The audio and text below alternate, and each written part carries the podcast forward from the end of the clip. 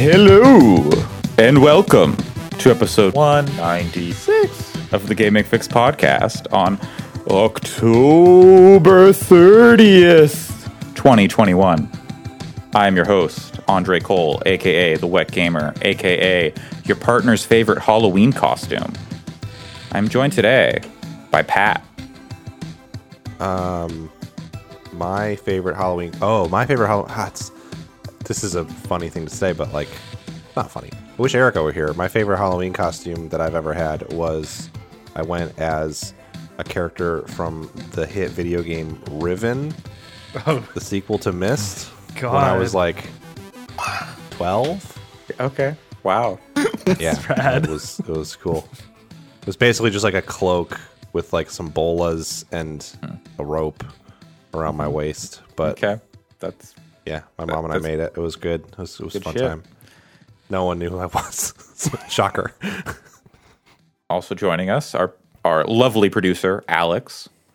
Uh, when I was like nine or something, I went as a sandwich. As, like it was Okay. this big giant foam thing, like just uh-huh. enormous, mm-hmm. with like a head sticking mm-hmm. out of it and little armholes, and then like it was just so big, it, was- it was hard to fit through doors. Did you make this? Uh, my Or- mom and I also made this. Okay, okay, okay, good, good. Allison. Um, so when I was a kid, my mom did make my costumes, so there were some pretty good ones. But like the biggest, the best one, um, was a uh, dress from Swan Princess, uh, or Swan Princess, the movie, which I was very, which was like my favorite movie at the time. So it was very exciting for me. So I was, uh, so that's one of those where it's like, man, that was uh, that was good of my mom to work so hard on that. So thank you, mom. Nice. Thanks to the- Allison's mom. Were you the puffin? No, but I wish I was. In, hin- in hindsight, no, I was, I was Odette, Swan Princess. Oh, natural. Yeah, but I wish I was Puffin because that would have been sick. And here joining us to talk about all things horror, special guest, Jeff Davis. Hello. Um, as far as favorite Halloween costume, um, I'm gonna have to go with the one that I had when I was, I think, 10 years old. My dad uh, very magnanimously employed his uh, theater craft to uh, give me a full face of kabuki actor makeup, Oh wow. and we and we basically just did this whole ensemble and literally none of my classroom this is in small town michigan and this was before the internet and so folks didn't know uh, as, as much about kabuki theater as they obviously are experts now Yes, Uh, everyone everyone loves kabuki.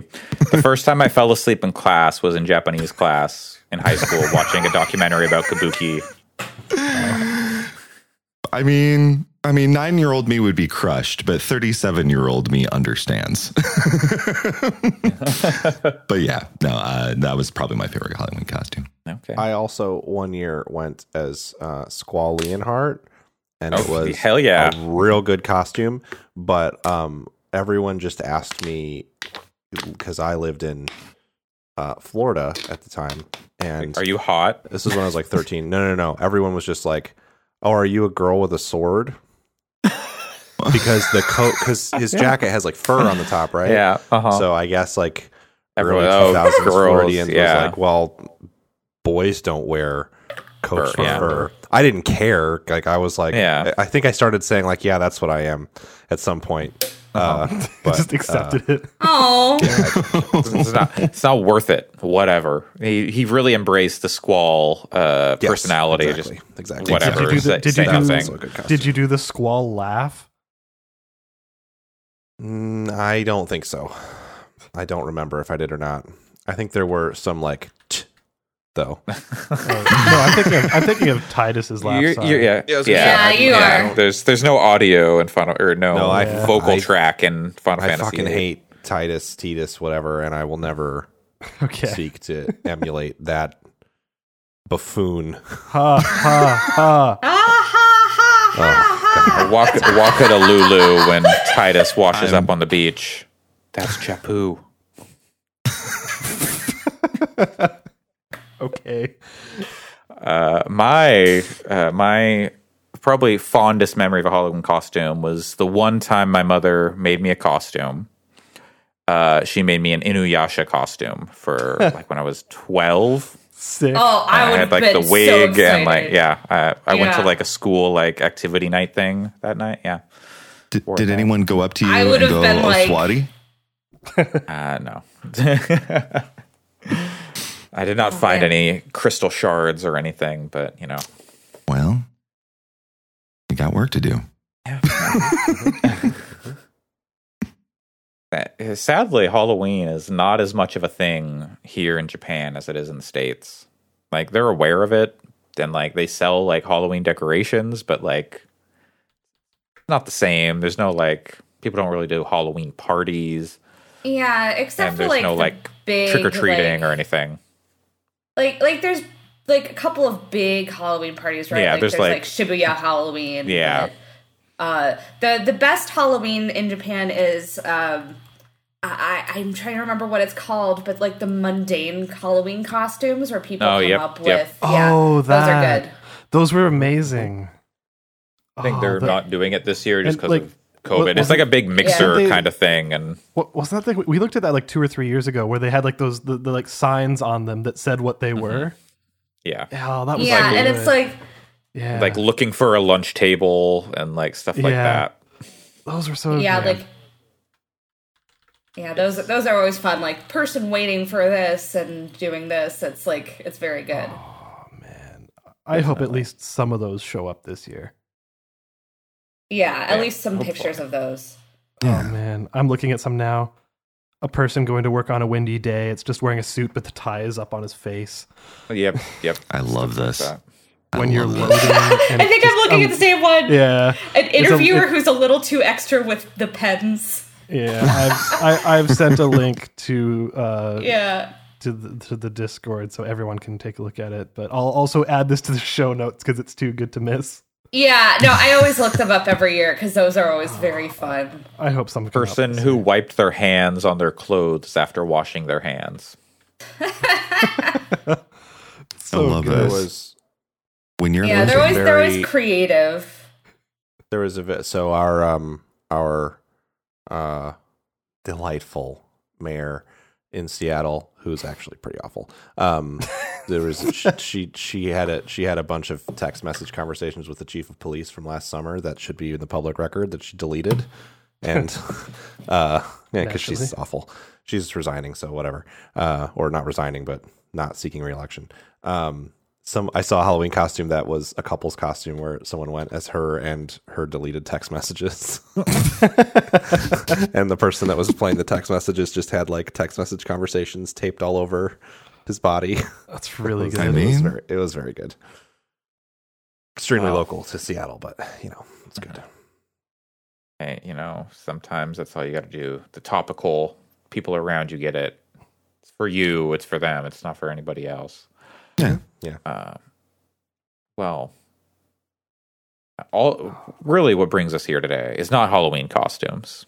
Though What? I, I really enjoyed hearing every hearing about all y'all's experiences with Halloween costumes. That asked. was- Yeah. I, I know. Yeah, and I'm really glad that I think I think that was very enlightening. We learned a lot about each other. Yeah. Yeah.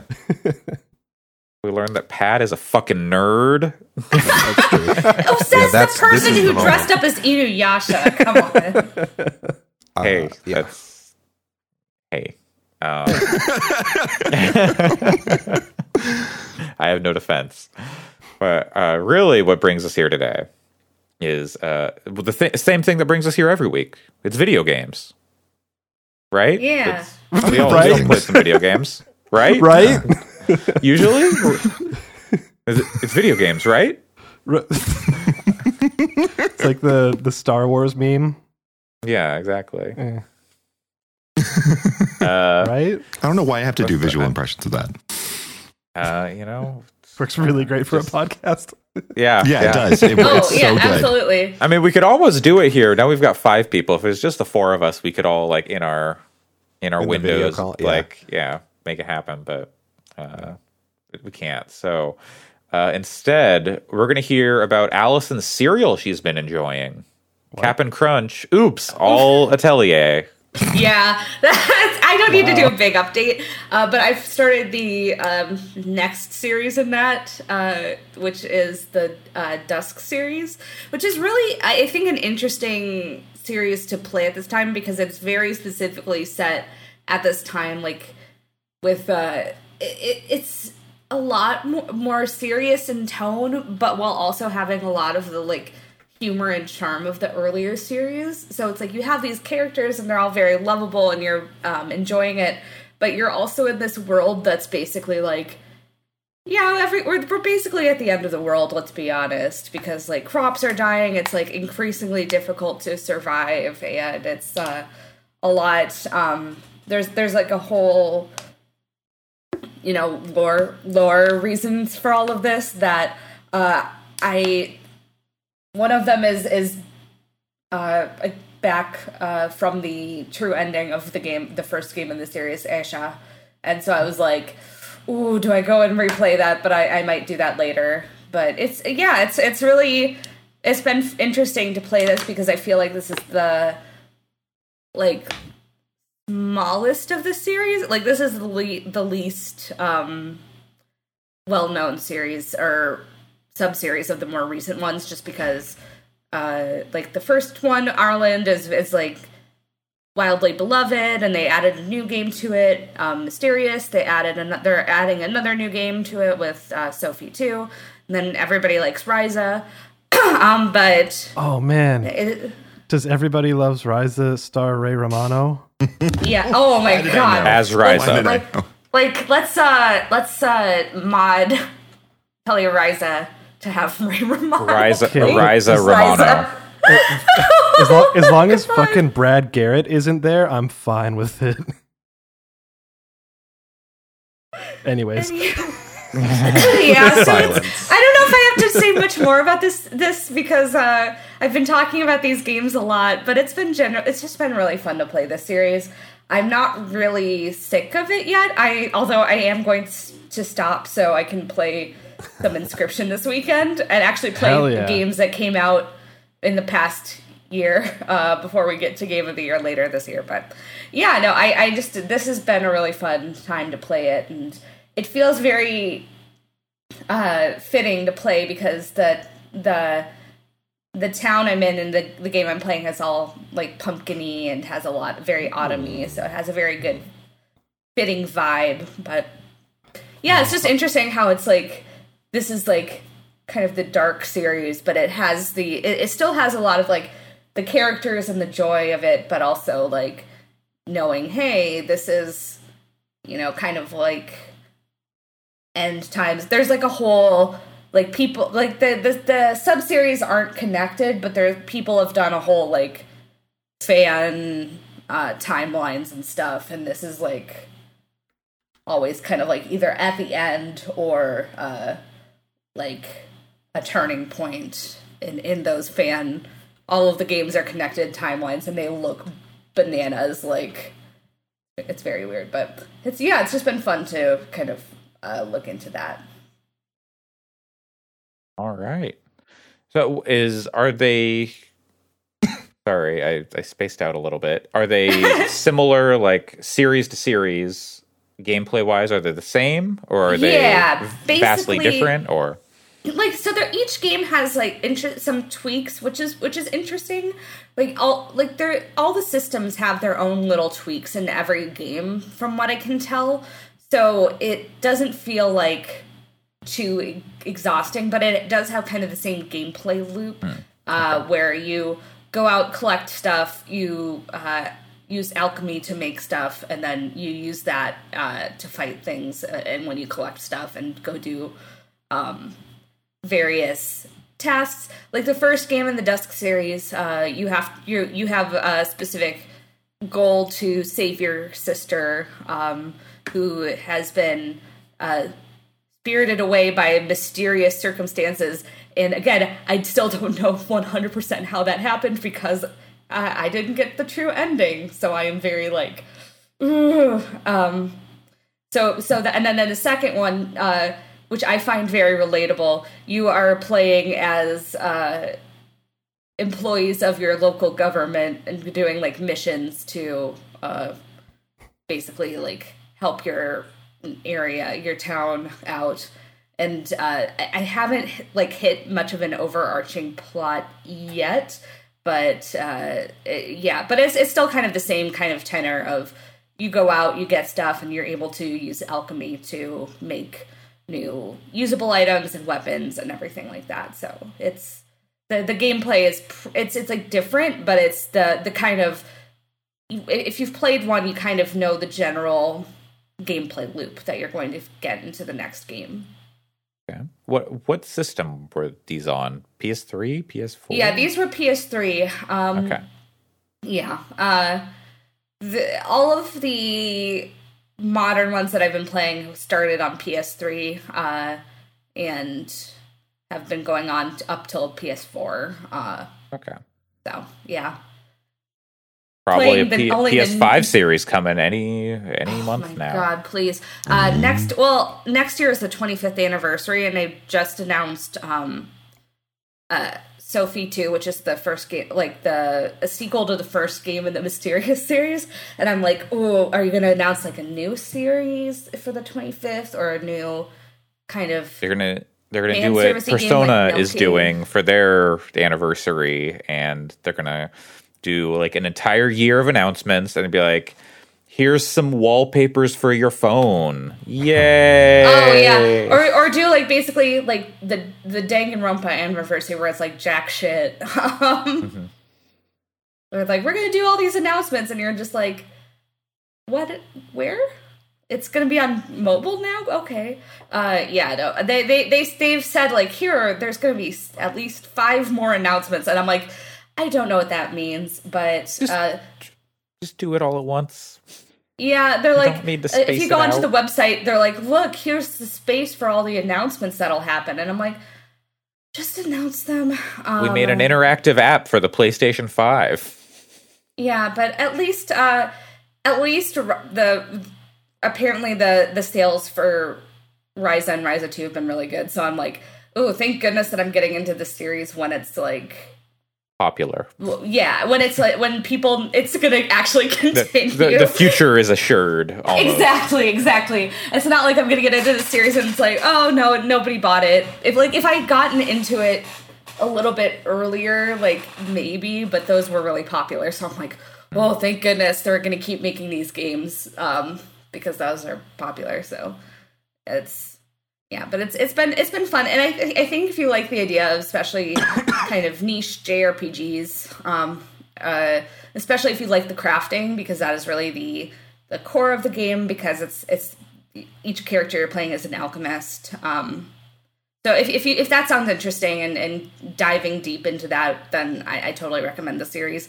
Like there are definitely times where I'm playing the game and I'm like, I'm just gonna go on a giant alchemy binge and just do nothing but craft a bunch of items because you can do some interesting stuff there. For fans of New World, play Atelier. Yeah, they're good games. I don't know. Uh-huh. Like I don't know if I'm a guessing- new if you're New World if you want to if you want to play New World but you also want more anime in your life. Sure. And if you, I think that's called function- Final Fantasy. Final Fantasy 14 is that. Oh, that's true. That's true. Yeah, that's never mind. You're that you're right. But yeah, yeah. I, I am also probably going to try to pick up. Oh man, I'm I'm thinking of picking up the other game um by the same uh developer uh uh Gust. Their their new game. Uh, they, have a they have a game called Blue Blue, bleh, Blue Reflection. Why can't I say that today? Yeah, um, you to and say. they're um, Blue Reflection. Blue reflection. oh my god! What the fuck is wrong with me? Um, but the the sequel is coming out soon, hard. and apparently it's uh it's not selling very well. But um, that's that's specifically because nobody can say it. Yeah. Blue it- reflection. I did it. Blue Um, Hell yeah. Reflection. Yeah, but it's it's it's uh it's apparently uh, it kind of like what if that, but also vaguely kind of persona e because you play like you have like your Oh, it's got jazz school in it. stuff. Yeah, yeah, no. I, Well, the, okay, not the any- music not in these series, the the music. we'll oh to that. no, the We'll music to in the that. Atelier series is like universally really, really good. Um, but this one is like specifically you play as like, uh, like magical girls where like day to day you go to school and yeah. and, at, and then you um go uh fight monsters and stuff. So do you have to do you have to sign any contracts? Oh God. Oh no. That's Do I assume have to uh I assume Allison's the only one in the room who will get that one. Oh no. Uh, everyone should watch like- Mad- everyone should watch Madoka Magica. It's great. Okay, okay. Yeah. That, that's where we're Based going. on the with Something- memes I've seen, I think I shouldn't watch it. something Wow. something entropy. I don't know. Fucking I, some of these DLC costumes, like yeah. See, that's the thing. Well, well, the thing about the the series That's is like I Atelier. feel like.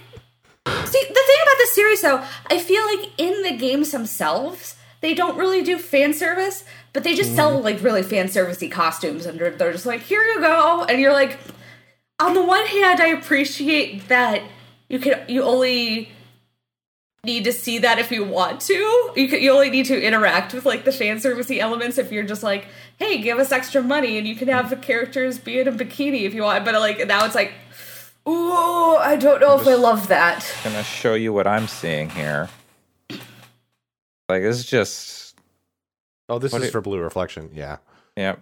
Oh, Let's see. oh yeah, blue. Ref- Oh yeah. yeah, mhm. Yeah. hmm That's just yeah, Yeah. yeah. blue reflection, more like blue Were those Post-its? reflection. I don't know. Yeah. Yeah. Got Yeah, 'em. That's it. Got but it. that's One. the Yep. thing. It's like it doesn't like that's only like in the costumes. In, I don't in know, DLC. but yeah, it's weird. Yeah. It's weird. It's one of those things where I'm like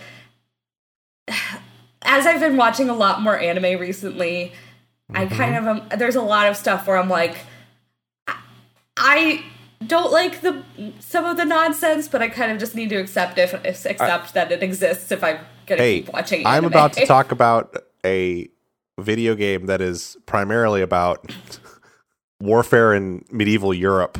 We all accept certain problematic elements of the things we enjoy. There's Yeah. there is no non-problematic I- media. It doesn't exist. I was I was at uh, round one today, uh, like you do, uh, doing some UFO catcher stuff, and there was this guy there who was going to like the you know the sexy lady statues or whatever. Like, oh, here's like a bunny girl. Here's some other like sexy maid kind of statue. Then I realized his mom was also there with him. This guy was like in his twenties, and then he was also there with his mom. Like, and she was like standing with him as he was doing this. And I'm like, this Honestly, is weird. This is uncomfortable. More power to you. Oh, Yeah. there's uh, I, I, as somebody that's been into like figures lately. Some really good bunny girl figures. Like it's it's I hate it, but uh, there's certain like some the some of the uh, companies that make them. I'm like the artistry is really good, and it's like they they make these beautiful figures, and I'm like, but I don't want that.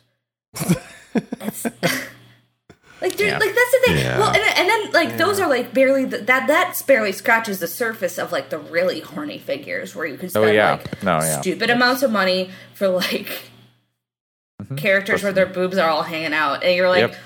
Yep. and you're like, the artistry is really good. Like it's like they whoever sculpted this So- like did it with such beautiful artistry. I could I could be sold on a really good Daicon 4 opening animation. okay, that would figure, be you know? fucking Like, sweet. There's there's Th- context oh my god. like, do I need a like a Playboy bunny anime lady? No. However, if it's specifically referencing that video, which is okay, that would be fucking sweet. and That- I love Oh, it, then and they Ah. do like sexy Oh. characters with like with like completely inappropriate like sexy statues with completely inappropriate characters like that's what's Evangelion really- characters like if like these are these are talk about- teenagers like what are we doing Bro, Oh, yeah. If you want, Yeah. I'm not going to send a link to this because it makes me uncomfortable. But if you want to go down the weird, horny rabbit hole, look up I don't. Dakimakura covers. Like, look I- up your, I do not Oh, God. your to body pillow And- covers because Oh, I don't know if this is official, but Allison and Pat, I guess you will also get this. There,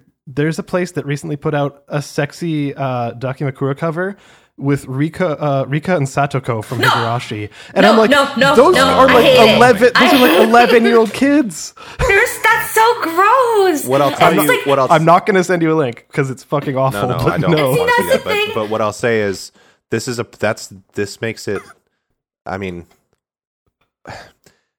it's very difficult in the same way that, um, you know, liking things like medieval history.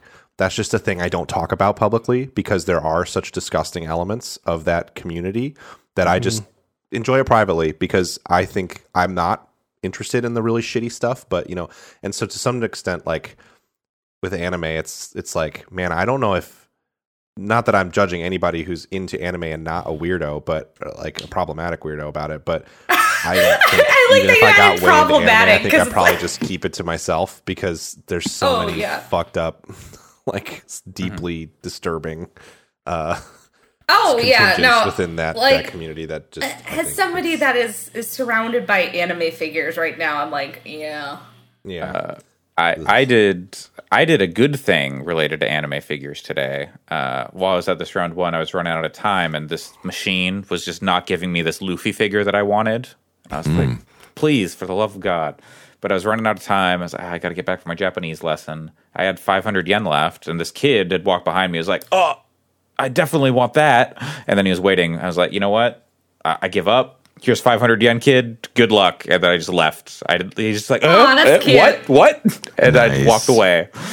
And Get I that hope Luffy I hope figure. he got it because that thing so was not moving. Aw. That that Oh, arcade, Some the, those- the employees are nice, and they'll be like, "Okay, we'll we'll position it for you." But Or you just started a crippling gambling addiction in this child. you know what? That's, uh, It's like you see that I- kid I in am like here to 10 teach, years, so- and he's like, he's like, what the fuck did you do to me? yeah, you know what? or he'll be the next Elon Musk, and then he'll be like, "Here's a billion dollars."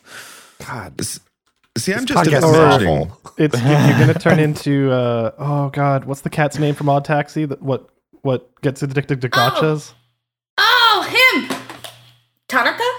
Yeah, Tanaka. You're going to turn this kid into Tanaka. Tonica. Oh my Seven- god, um, that, I, I, that kid, Tanaka, Tanaka. Tanaka. Tanaka. we have to stop talking about anime. Do we? Yes, we do. Also, Uh, I, this is like there's something. Well, there's you a lot do of know good anime out there right now, so it is. I know. It's it's a, a sort of a sort of like spring for anime. The new animes are blooming all over. oh, I see. Wow. I don't have to talk about it much, but I don't. new Pikmin games, Bloom. really, it's it's the the blooming season for games. Games are popping up all over, and the Nintendo put out one with Niantic. Yeah, so I don't. Again. I, I I I've only had it for like a, a, a day, so it's really I don't have to talk about it very much. But basically, uh, they put out a new game with Niantic uh, called Pikmin Bloom. Uh, I was interested to check that out because I've been doing a lot of walking lately, and uh, I, I've been playing a little bit of Pokemon Go too. But hot take, that's not a great walking game because like when you're actually like looking to catch Pokemon, you're just like you kind of have to go to a stop. Whereas like Pikmin Bloom is very much more of like you're just gonna go for a walk and then come back and the steps that you've done can get you more Pikmin and stuff. So it's it's much more of like a game that's like, hey, you're gonna connect with your pedometer or the um, steps for your on your phone and it, it'll make Pikmin bloom for you. So I yeah, we'll see ah, where that Oh. so we'll see where that goes. But yeah, I, I- I think that it's it's a little bit better Of it's more geared towards you're gonna go for a walk and then you come back and you see okay here's all the you know here's the benefits that it got me in the app. So which So is kind of n- it- nice. It's it's almost like a Soul Silver Heart Gold Poke Walker kind of scenario. Almost. Right. Not quite, but almost. Oh man, I, I, I was I was just thinking about that. This onto like a, a washer or a dryer. Yeah, stick it onto a dryer and just let it was, shake I was it. just thinking about that where I'm like, man, just need to do a Pokemon pedometer. I would be so excited. Although I do have the Digimon uh, pedometer watch that I have pre-ordered, Yeah. uh, which is the same thing Yeah, where it's basically you, you raise a, a Digimon with your walking. So Sure. Why I'm not? excited for that. Yeah. Did did did this unrelated? Did you read like this was years ago? Like I think it was Iowa State or something said that the Pokewalker was actually one of the most accurate um, pedometers out on the Oh market yeah, at the time. Oh yeah, I time. saw that. was yeah, it was like legitimately a really good pedometer. Yeah, like it was it was considered like one of the best at the time that you could get, even compared to like retail pedometers. There's Nintendo. What are you doing? Uh, who knows what Nintendo is doing, really? Nintendo just does whatever they want. Yeah. You know, yeah. And that's like part of the reason you love Nintendo and part of the reason you hate Nintendo. they they can make a good ass pedometer. They can't emulate their own games well though. oh no. We'll also get there. yeah. But anyways, I'll, I'll I'll let you guys know how that how that works out. And, how many Pikmin you got? Uh, I only have three right now. Okay. But you, but it does take a little bit of time too. They're all red. Um, Okay. but I because I, I linked my Nintendo account, uh, I have a uh, like they specifically have um, I, I got a gift Pikmin that's growing from Nintendo. Uh, and it's gonna take ten thousand steps to get to it, and I'm like, what are what are you going to be? So Okay. That's that'll that's a cool way. To, see, that's an that's a cool way to encourage it, in my opinion. Like much more so than like the typical free to play bullshit of like, oh, you can either grind it out or pay us five bucks. This is like, you can do ten thousand steps to find out, and that's the only way to do it. So go exercise. Yeah, and it, and that's, That's what cool. it seems like is that it's like it's a daily it's a daily thing where it's like here's how many steps you walked yesterday and you level up by uh growing Pikmin and how do you grow Pikmin you get steps in. So That's it's cool. very much more of like a kind of exercise type. We're going to encourage people to go walking uh and also with the, with Pikmin than actually trying to be its own kind of game, which I think is Interesting. Kind Is- which is actually kind of what I wanted because I, again, like Pokemon Go is, is kind of hard if you're trying to go for an actual walk rather than play Pokemon Go. So Yeah, like the Pokemon Go kind of dictates when you stop. like, it's like, oh, you're stopping now to play the game. um, is Right. any, is any part of Pikmin Bloom monetized? Like, I, I just don't see where they would um, from what you've let's described. see. Uh, you can buy stuff. You can buy like, like hats or something. yeah, you can buy like extra slots to grow Pikmin, Oh, grow more Pikmin. You Oh, grow okay. like upgrade your storage. You can buy coins to get like special petals and stuff. I don't know. It does. I, I don't see why you would want to do that though. Yeah, Um, it, it, it especially since it's not as like like with Pokemon Go. I, I don't know if anybody's just like like like Pikmin is a beloved game, but I don't know if anybody's like I, I collect all the Pikmin they're not ride or die Pikmin fans. Or just like you know Pikmin. You're not like I don't know. It's not like oh I need to be able to catch that. Halloween Pikachu, which they have Halloween themed Pokemon in Pokemon Go right now, and it's very good. Uh, I they have think a they, Pikachu with they- a little Halloween hat, and I think uh, they exist, but I, it's probably less common. Yeah. Uh, so I, I, I mean, it's definitely monetizable. I just haven't seen any sort of like reason why I would want to put money into it. Which that's fine in my opinion. Yeah. All right. Well, that's Pikmin Bloom. Also blooming is Pat's love for medieval warfare. I don't know if that's I mean, blooming. it, was there. It's just it's it's established. It's kind of it's- been there for the last. I, well, no, I mean, well, yeah, it was there, and it, it, you know, it, it, it's blooming again. It's, it's coming back. It's, So you're it's saying it's- getting to, it's, it's, it's. It- you're saying it's like reaching an- for the sun, going, oh yeah, it's not like sprouting, it's It's blooming. like an it's an annual crop, and it's just come back from the dead. and Yeah. it's back. it's again. not even Yeah. annual because I played chival- chivalry a bunch like yeah, three so months it's, ago. it's, it's, you know, seasonal. I don't know. Pat, we can't help how many times you bloom. It's kind of just perpetual, really. Springtime for Pat every every three months. Blooming Yes. all over 12th century Europe. No, I am. Uh, Tulips. I Oh, okay. We're we're on to NFTs now and tulips and uh, yeah. Okay. Oh, Wait, wait, wait, wait. Man. Sorry, back that up. Tulips. What does that have to do with NFTs? Is this something Tulip economy. missed? What is Oh, that? the yeah, whole like tulip the bubble? historical tune-up. Oh. uh, that Yeah, if tulips Yeah. were like the NFTs of I don't know the, the Oh. long time ago. Oh, I thought you. I thought. I thought. Okay, and- I see what you're saying. Uh, I thought you were saying that Yeah. there's a current modern trend that with some No, NFT thing that's called no, they're no, calling no, no, no, no. tulips, and I'm like, Oh. no, please don't. No. No. I just had I just had a horrifying thought. Oh, I'm, I'm sorry to, to, to do No, the aside, No, no, but I had a horrifying thought. Here in Michigan, we have a thing that we do because uh, on the west side of the state, we have a large amount of uh, Dutch immigration that very quickly dug in and just sort of like spread out. And one of the things we have is tulip time. Tulip time is serious business. Like people from miles away come in just to see the tulips and the wooden shoes and the dancers and the whole theatrical production. And so what I'm imagining now is like tulip time NFTs as funded by the city government. And I'm like, oh my God. this is also a f- phenomenon in the Skagit Valley in Washington. So it's in multiple places. So we could definitely, it could definitely be uh, a national thing. And, You can't escape it, Pat. and now, now all I can see is Tulip Time as hosted by Tim Allen, but not crazy Oh, Tim oh. Allen. But I mean, or crazy. Town. exactly. That that's better than what I was gonna say, which was just perfect tulip time.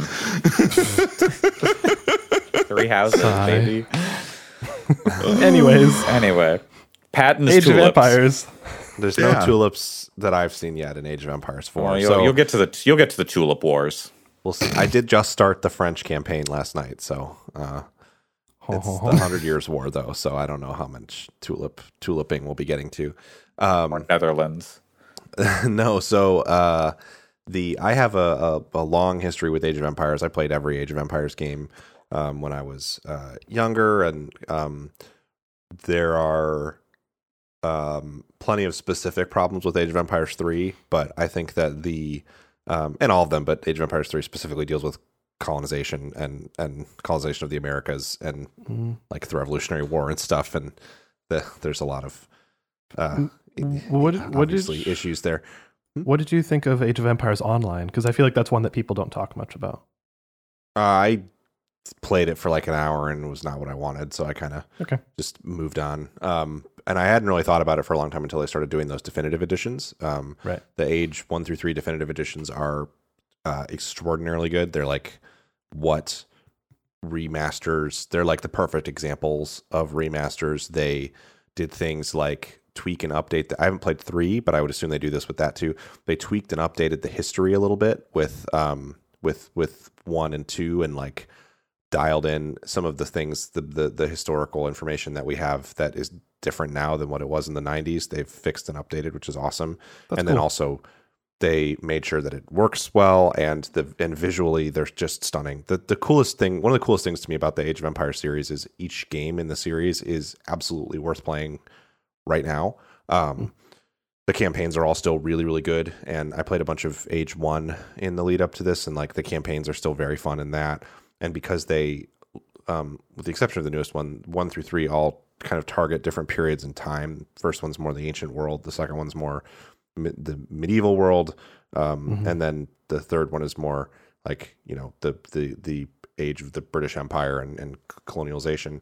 Um, uh, age four is unique because, or not unique really, because it's very much knocking on the Age of Empires two um, time period and um, looking to portray uh, the sort of similar kinds of conflicts as to what is, was portrayed in Age of Empires 2, which makes sense because Age of Empires 2 is the best game in the series. Uh, so it's it's it makes sense that they would they would do that. And um, Age 4 is actually made by Relic Entertainment, um, not obviously Ensemble, which doesn't exist anymore to my knowledge. Yeah. Um, but uh, Relic exists largely because of Age of Empires. I mean, they were they, they, they're a, they're a studio Yeah. that basically Like was built Com- to build modern and- RTSs. Yeah. Yep, Dawn of War series, Dawn Company of of, Heroes. Yeah. Um, those are sort of modern, or at the time, modern answers to uh, the Age of Empires series in a lot of ways, and other RTSs. But I, I still think of StarCraft is so different from what Age of Empires was doing that I kind of think of it as its own sort of thing, where Age of Empires and Rise of Nations and all of those games were kind of more in this vein. Uh, but what's cool about Age Age Four, for me anyway, is Relic did not try to reinvent the wheel or or do some kind of hybridization of Company of Heroes and Age of Empires. Instead, they made a in my opinion, very pretty. Some people have said that they don't think it looks good, but I think it looks great.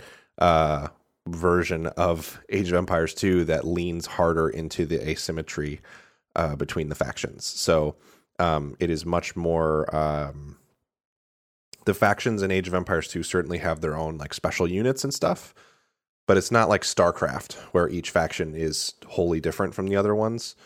Age 4 is much closer to that it's still there's still similarities between like England and France that, that they play very similarly.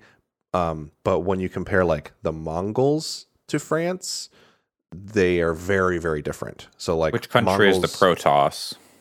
Actually, it is the Mongols because they don't even build Okay. houses. From what I understand, I haven't played them. This is what I've heard. They don't build houses, and they can pick their base up and move it whenever they want to. Um, so there's a lot of uh, of of differences between the different factions, uh, which is very cool. I haven't really done dug into the multiplayer yet. The thing I've been playing through is the campaigns. Before I go into that, and I've played through. There's four campaigns. There's a English campaign, a French campaign, um, a Mongol campaign, and a uh, Russian campaign. Uh, Mm. and uh, I finished the the English one, which is about the uh, the, the the rise of the Norman Empire, basically, or the, the the the Norman conquest of England, and sort of the cool stuff that I didn't know that much about. Like Age Two really focuses on William the Conqueror specifically, but what Age Four does that is awesome to me is it structures the campaigns like playable documentaries. So instead of a like Age Two had like William the Conqueror doing a person doing voiceover for this this character. In Age Four, they don't really give voice to the characters from history outside of the normal chattering in Old English that the the the English units do. Instead, they have this great narrator who walks you through like starts off and she explains the historical context behind like the Battle of Hastings, and then you play it, and then she talks about um, the the kind of uh, I think I can't remember if there's more that you play as William, but then you go into Henry the First's reign and talk about um, his his defense of the crown and like the sacking of York and all that stuff, and you play through that. You talk about um, Ma- Matilda's uh, contention for the crown. You play some scenarios in that space, and and you're getting in between all the levels. You're getting these really lavish descriptions of like this is what was happening. This is the historical context for these battles. The one thing that they fail to do, which I f- I was not expecting this, is they don't really also explain that the enormity of the suffering of people during this period, which was uh, is staggering to think about how horrific conditions were for the working class in the Middle Ages. Um, and they kind of gloss over that. At one point, they talk about how like Henry rode out into the countryside and killed hundred thousand people just to make people stop questioning his rule, which was pretty. That's a normal thing to do. they at Yeah. least Yeah. acknowledge that that occurred, but they don't talk about how every single time you play one of these missions, as your workers are happily chopping away at trees in real life, it was like it was atrocious the things that were occurring. But you know what? That's kind of eh, it's it's it's a that's a huge subject that it would be great if we were all more aware of it, but uh, I- I wasn't expecting this game necessarily to do a deep dive on the working conditions of people in this time period. Um, but anyway, the uh, the other awesome thing about the the campaigns is you'll play one of these missions and it, you'll get the historical context on both ends of it and how it leads into the next one. But then you'll also get like a bonus video that'll be about like mail and it'll be about how they made mail and they'll it'll be like a five minute That's uh, we do it the same way today. Uh, well, I guess now we it's all typed on a computer, but you know, it'll be a, it'll be a they'll be talking to like historians who are sitting there making chainmail and they're talking through the process and they have these like really lush videos um, that remind me of like good history channel documentaries kind of. Um, and there'll be there's one about trebuchets there's one about uh, the the there's a there's a group of historians that I've seen read and seen many a thing about them because they've been doing it for 25 years but in france that are building a medieval castle using medieval techniques um, and they talk about them they visit the castle and go over that stuff. The one that i unlocked last night near the end of the norman campaign was about how they made paint in england in, in medieval england and it was fascinating. I had no idea like the way that they they heat ochre to different temperatures and that's and for different lengths of time and that creates different pigments. Um and it, that stuff is just fascinating and it's so fun. You you're like man i really want to beat this mission so that i can learn about fucking medieval paint i really want i, I want to learn about falconry and hawking so i'm gonna make sure i beat this level This sounds Oh, this sounds like a like a rare thing, a, a very rare thing, a good edutainment yes game. Well, it is it is borderline the campaigns are borderline edutainment and they're f- fantastic because Huh. like the core game is super solid. It's really, really, really good. It feels good to play. It it's it moves at a pace that I really like. It's much slower than something like a StarCraft, but it it's not um, languid either for any, by any means. Um, I'm playing it on the intermediate difficulty, and there's one scenario I hated out of the campaign that was extremely difficult for me. Um, it took me like probably 15 tries to beat it, so it's not as if it's boring by any means with its pacing, but it's it's a lot less um, stressful to me than something like a StarCraft. Uh, and and the at least against the AI, the the balance of it feels good. Uh, I just I think probably in the multiplayer it's a little more they've got a little more work to do, but they're kind of holding the ranked mode, I think, until they've gotten a bit more testing done with a wider audience. That's interesting. all right. Though I was holding back on a joke because you were being earnest. Um, talking about History Channel documentaries, and all it comes to mind is what current History Channel is. Yeah, you got it, Jeff. I was thinking like, oh, Ancient Aliens and Pawn Stars. like that's that's what's on fucking History Channel these days. Yeah, I know. So, but then I, started thinking Age of Empires, but Pawn Stars. Rob, uh, I want to. I want to sell these trebuchets. I'll give you five bucks. I'll bucks only for give you it. three fifty. uh, one uh, I was listening to the to the Waypoint radio discussion of this game, and Rob Zacny on the show talked about like the the tradition of, and I didn't think anybody else actually did this. The tradition of the post Thanksgiving, like the the Friday after Thanksgiving, when you're all sitting around just watching History Channel for 16 hours, which my dad and I did Holy crap! That's Yes, accurate. year in and year out. uh, and uh, and it was it was and and this game absolutely has some shades of that feeling. And they do stuff like the the in the it's very cool too. It doesn't come off as corny to me anyway. It'll be like they'll talk about uh, Lincoln Castle. One of the missions is is the siege of Lincoln Castle, uh, and they they're just showing the town of Link drone footage of the town of Lincoln today, and the way that there's you know the city is all around the castle that's still standing. And then they'll kind of like zoom in on the walls of the castle, and you can see all of the modern buildings in the background.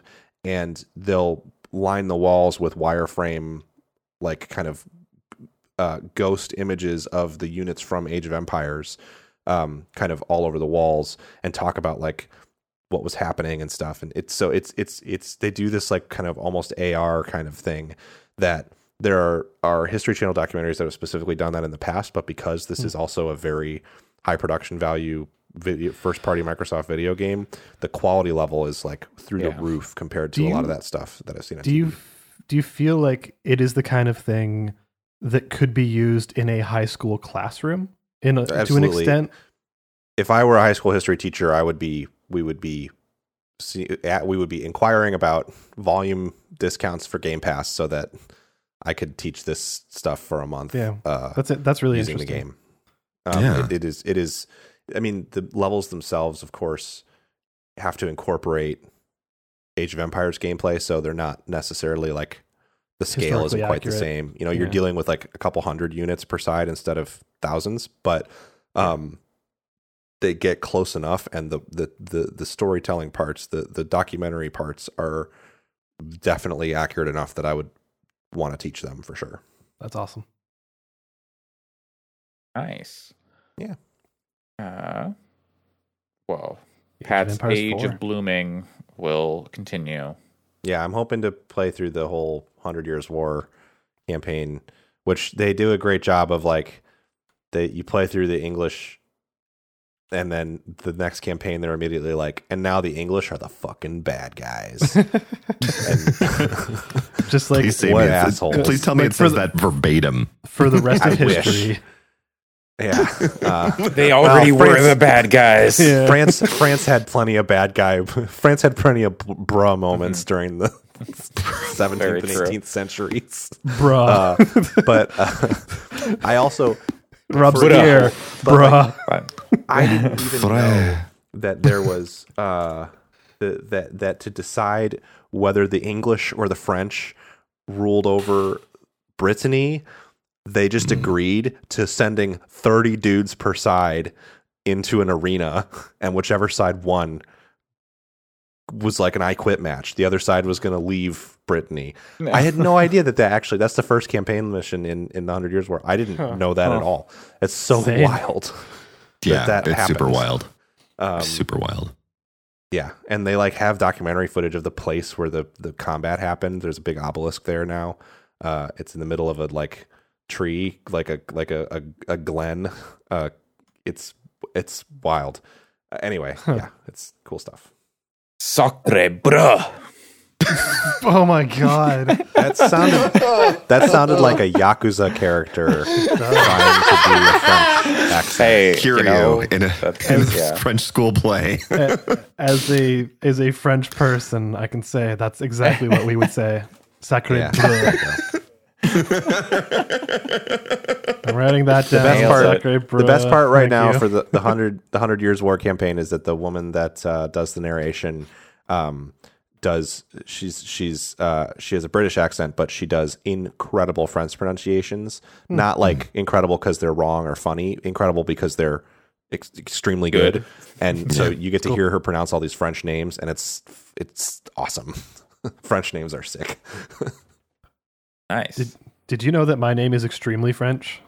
Oh yeah, like if you the, the full name, it's hmm my middle name You is told Jean. J E A N. So people used to think I was a lady, and also because my name ends with D R E, I would also get assumed to be an Alexandra. So like they'd be Yeah, like, "Oh, gonna hello, hello, Alexandre." ma'am." yeah, such a nice, nice. You Anyways. should put your should put your Squall her costume on. Yeah, you're right. You don't know what I do after this Whatever. podcast. Sadly. Fair enough. Uh, well, uh, as Pat blooms, at, can can love bloom on a battlefield in Oh the Hundred God. Years War? Uh, Can, can Pikmin bloom on a battlefield? if you're asking me, if you were asking me if people were fucking during that Fucking? period on on battlefield, absolutely Nice. that occurred.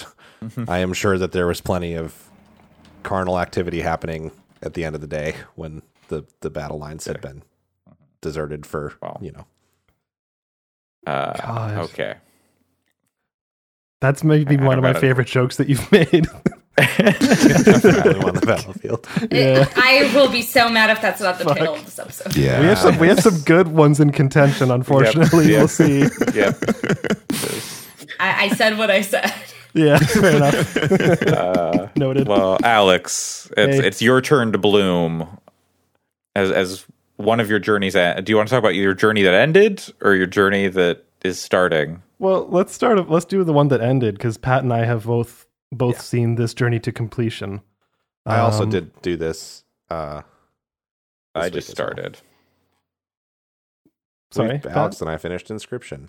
Yeah, we we have finished that thing. I don't even know how Hey, to you- really put it together. Do you remember how last week I was like, I don't know about this game. It's really cool, but Yeah. the RNG and the the balance sucks, and I don't know. It's, It's true. Fucking rad. That game is like probably my favorite game of the year. Uh, It's really It's- interesting. it's so good. So Uh, the Pat, we both played Pony Island, right? Yeah. Yeah. Has anyone else here played Pony Island? And I would say too, like if you Okay. if you're if you're trying to go into, you should just play Inscryption, and we don't have to talk about it for very long because I don't want to spoil anything for people. No. it's, it's just really good. I, I would really like cool. to. I'd prefer keeping it very high level without even talking about what happens. What no, I don't. Yeah, I don't. I Um, don't think. Yeah, the the RNG, it is a factor. Um, don't get too frustrated with it. Once you It gets break mitigated. past, once you get break past a certain barrier, it's not a it's not an issue anymore. Um, yeah, for sure. Uh, won't say how, won't say why. It, it just don't worry about it. It it gets better. Um, I think I really like Pony Island a lot. Like I played that probably shortly after it came out. Uh, just played it all in one sitting and was just had my mind blown because it's just so weird. Um, and it was about I don't know an hour and a half game Pony Island, something like that. An hour, and an hour and a half. I think like, it took not- me two hours last week. To, yeah. and and it felt it's one of those games that did not overstay its welcome but had it gone much longer it could have just been kind of grating and annoying um yeah, whereas inscryption is i think my completed time was like 11 or 12 hours that's so around where my- I was. Yeah. and the thing is it also did not feel like it was overstaying its welcome Oh, no, uh, I which is- wish- which is I- kind of great I I, I want to play more. Play it more. I know. And so this is this is not spoilery in any capacity, but you inscryption eventually ends and you'll know when it ends. And I will say the last 20 minutes I wish they'd gone even further with it cuz like some parts of it feel like it's kind of abrupt. Like it's just kind of like oh this ends. It's like oh okay. Like but I I think the decisions they made to get you there are pretty rad. It's it's So- I think it's perfectly done because it leaves you wanting to wanting more of it without. Mhm. I almost think that would have been better th- than if they had tried to draw it into a like yeah. If it had been one of those like well it's going to be in early access for two years while we make more and more and more content for it. I think it's much better where the way where Yeah. it's where it ends. I, um, I guess where- for for me, I just wanted more more of the lore because there's there Sure. ends up being a lot of lore to um just everything. I, I- we can dive into some of that later, maybe in a week or two. But I would Um, be surprised based on the reception to this game if they don't do maybe not necessarily more with this specific release, but if there isn't some kind of expansion to that. There's so much work pay like that went into the the peripheral information in this game that I don't even necessarily want to call it lore, but like Yeah. the the the the creation of you know the card game that's at its core and stuff all of that stuff to me speaks to like there will probably be more inscryption at some point in the future whether it's a sequel whether it's something else that's weird i don't know i'm not going to necessarily be mad or disappointed if they don't And- do that and it, i don't think it's like a hundred percent but i would not be surprised if we see yeah, more and something else that wouldn't surprise me. Uh, I have no evidence for this. I've not seen any discourse for it, but I wouldn't be surprised if there's like a Fez kind of layer to this, where you could maybe find something else, like even like at a lower level than people Well, have found. let me tell you i think maybe yes that's true yeah uh Like, I- we can we, I don't we'll talk at some know. point but yeah, I don't actually know. I found certainly some, I found some stuff. I found some stuff. It- yeah uh, are you? We'll talk.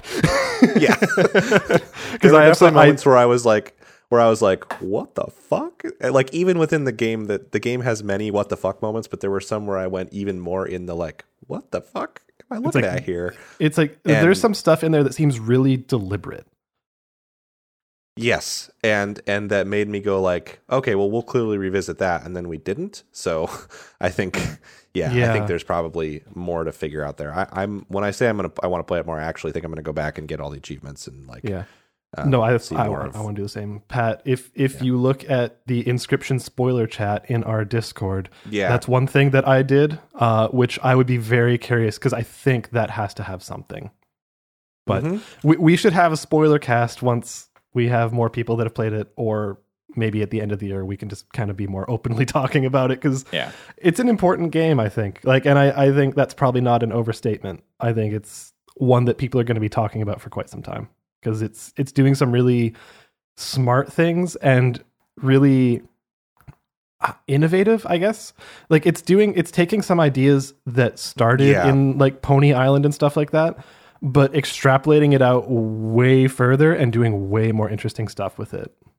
Yeah, what I would say is, um, without spoiling anything, if you looked at the the Steam page and said, "I don't really like roguelike deck builders," but you it still looks interesting, you should you should you should play it because it 100%. is it is it is a um, it's doing uh, it's uh, it's not exactly like a frog fractions thing or anything, but it's doing much more than just the simple Yeah. that is still the the game, but there's so much more there. Um, that yeah, Yeah.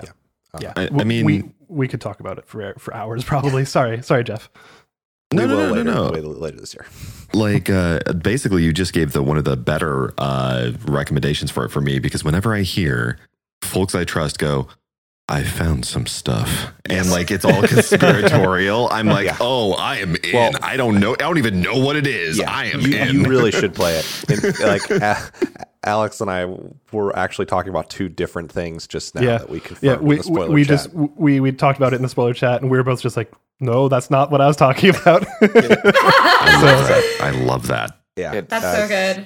highly recommended and and anybody can can DM me on Twitter if you're stuck and want some tips to get through the frustrating parts because it's Yeah. it's got a little bit of frustration front loaded but it's, It's- worth it to it's- get through it.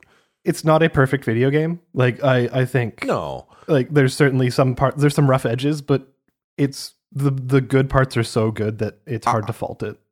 I still don't personally think there has been a roguelike deck builder as good as Slay the Spire since Sure. Slay the Spire. I, I Play the think that's Spire still is the king. fucking And Slay the- phenomenal. Inscryption is not as good of a of a card game as Slay the Spire, but it's good. I mean, it's it's it's Yeah. it, what's there is fun and solid, and then the Y- places it goes are you got to see them. you could turn that card game into a physical card game, even with some of the mechanics that get added. Like totally. I hope they do. I would buy. I hope they do shit too. I would it. too, because Yeah. There's some cool there's some cool stuff, especially when you start. This isn't a spoiler. Well, when you start adding modifiers like that, like Yeah, those kinds sure, of things, exactly. like that would be really cool in a in a physical The card game. tools you start to get as you play through it, yeah, are, are really Yeah, cool. especially if they give you a pair of pliers and they're just like, "All right, play, play this card game." Well, they also have i'm to include the, they have to include the knife too. Yeah, t- totally. Have you gotten to the knife, Andre? Uh, that is the last thing I did. I have not used it. Oh, Okay. have fun. Yeah. So they should definitely include the knife in the. Like Yeah, I but told you, I played the. Resident Evil 7 DLC where you're playing blackjack, and if you lose, you'll lose a finger or like you know whatever. Sure. Yeah, It's fingers. like, I- that's it. Yeah. Yeah. Exactly. yeah. Fing- easy peasy. Lose a finger. Yep. I went to the dentist today. Like I don't. So you, so the pliers, the pliers hit well for you. Yeah. The sound Uh, when you use the pliers always just oh, made me really good. Uncomfortable because I was wearing It's headphones. something. And they Oh, make now I it sound like it. it make That it crack, they make yeah. it they, they make it sound like it's coming from your own Um, head. Definitely uh, general body horror content warnings for this. oh. Uh, very much. Yes. yeah. Yeah. Nothing Hmm. like nothing like super explicit or like graphic, but it, it Um, nothing super graphic uh, Yeah. that I've seen. Uh, Uh, You know, yeah, keep playing it. it depends Also on the- your the- it depends the- on it depends yeah. on your tolerance for it. Yes, yeah, if you there's already like horror, it's yeah. fine. You're fine. And I also would say don't worry too much about like jump scares or anything like that. Oh It's- God. I would yeah. I would say it is Was there it is any? in the ho- no, I would say it's in the horror genre, but it's it's more like psychological horror. Um, Yes, there's sure. one. It's- there's I can think of one very specific situation which was far more tense than anything else in the game because Yeah. you don't know what it could do. Um, but Yeah, other but than that, it's- it's it's not that scary, quote unquote. It's Yeah. it's more just like fascinating. Sam, it's the kind of game that that Sam would be like, "Oh, I don't think I can play this," but you, if you're listening, Sam, you can get through the whole thing. You'll be fine. I thought, Sa- thought Sam was playing it. He is. Yes. Okay, okay. Yeah. Uh all right. Yeah. So inscryption sounds like it holds up through the rest of the game. Yeah. Um, I, I started it Play it. and I'm enjoying it. So Yeah, I, I, I have it on my computer now, so I will be Good, playing it uh, today. Uh, specifically for the the three of you as you play it, just don't click on anything. Don't even go into that spoiler thread in our Discord. No, Oh, absolutely It not. is- I am avoiding Yeah, that like the plague. It- we're, we're, we've we've gotten to the point where we've had to start spoiler tagging things within the spoiler conversation because like we we you have to like opt into some of these spoilers because of how nuts it goes. It's great. I love it. It's it's Yeah. it's the kind of thing. It's also the kind of thing that can only be a video game. Like you can't just Yeah. like you have to interact with this. Yep. Hmm. Yep. Yep. Absolutely. Uh, and it's it's it's cool but that it can maintain. The thing I don't like about Pony Island is it doesn't really feel like a game to me. It's more like an Experience. it's yeah. You just kind of click through it, and none of it's ever particularly challenging or, in my opinion, that interesting mechanically. It's cool, no, but it's yeah. um, it was kind of lacking for me. I think if I if I had played it when it came out, I would have been much more i i like into it. Um, it wasn't bad, but I think I don't like it as much as Doki Doki Literature Club, and Sure. uh, that's playing on some similar ideas. Uh, not the same, but vaguely adjacent concepts. And uh, Yeah. but Inscryption, I Yeah. think what I like about it is the video game part is awesome. If it's Yeah. super fun, so um, it, it it it makes it all work much better, in my opinion. Yeah, it's more. It, I would agree that it's far more mechanically sound. Um, Yeah. So, anyways, we could talk about inscryption for hours, but Yeah. What's your and new probably journey? will later. Yeah. This this new Yeah, on. I, I am so curious. Yeah. so yeah, like in our group chat, um, I basically said, "Hey, guess what? I just dropped a hundred dollars on a series because it's on the Steam sale. Because the the Steam is having a sale at the end of October right now. I think it's only like three or four days. It's actually a pretty good sale. Um, Yeah, no, it's not bad. It's through November first, so it's a couple more, couple more days. Yeah. Um, so I would recommend checking that out if you're listening to this in time.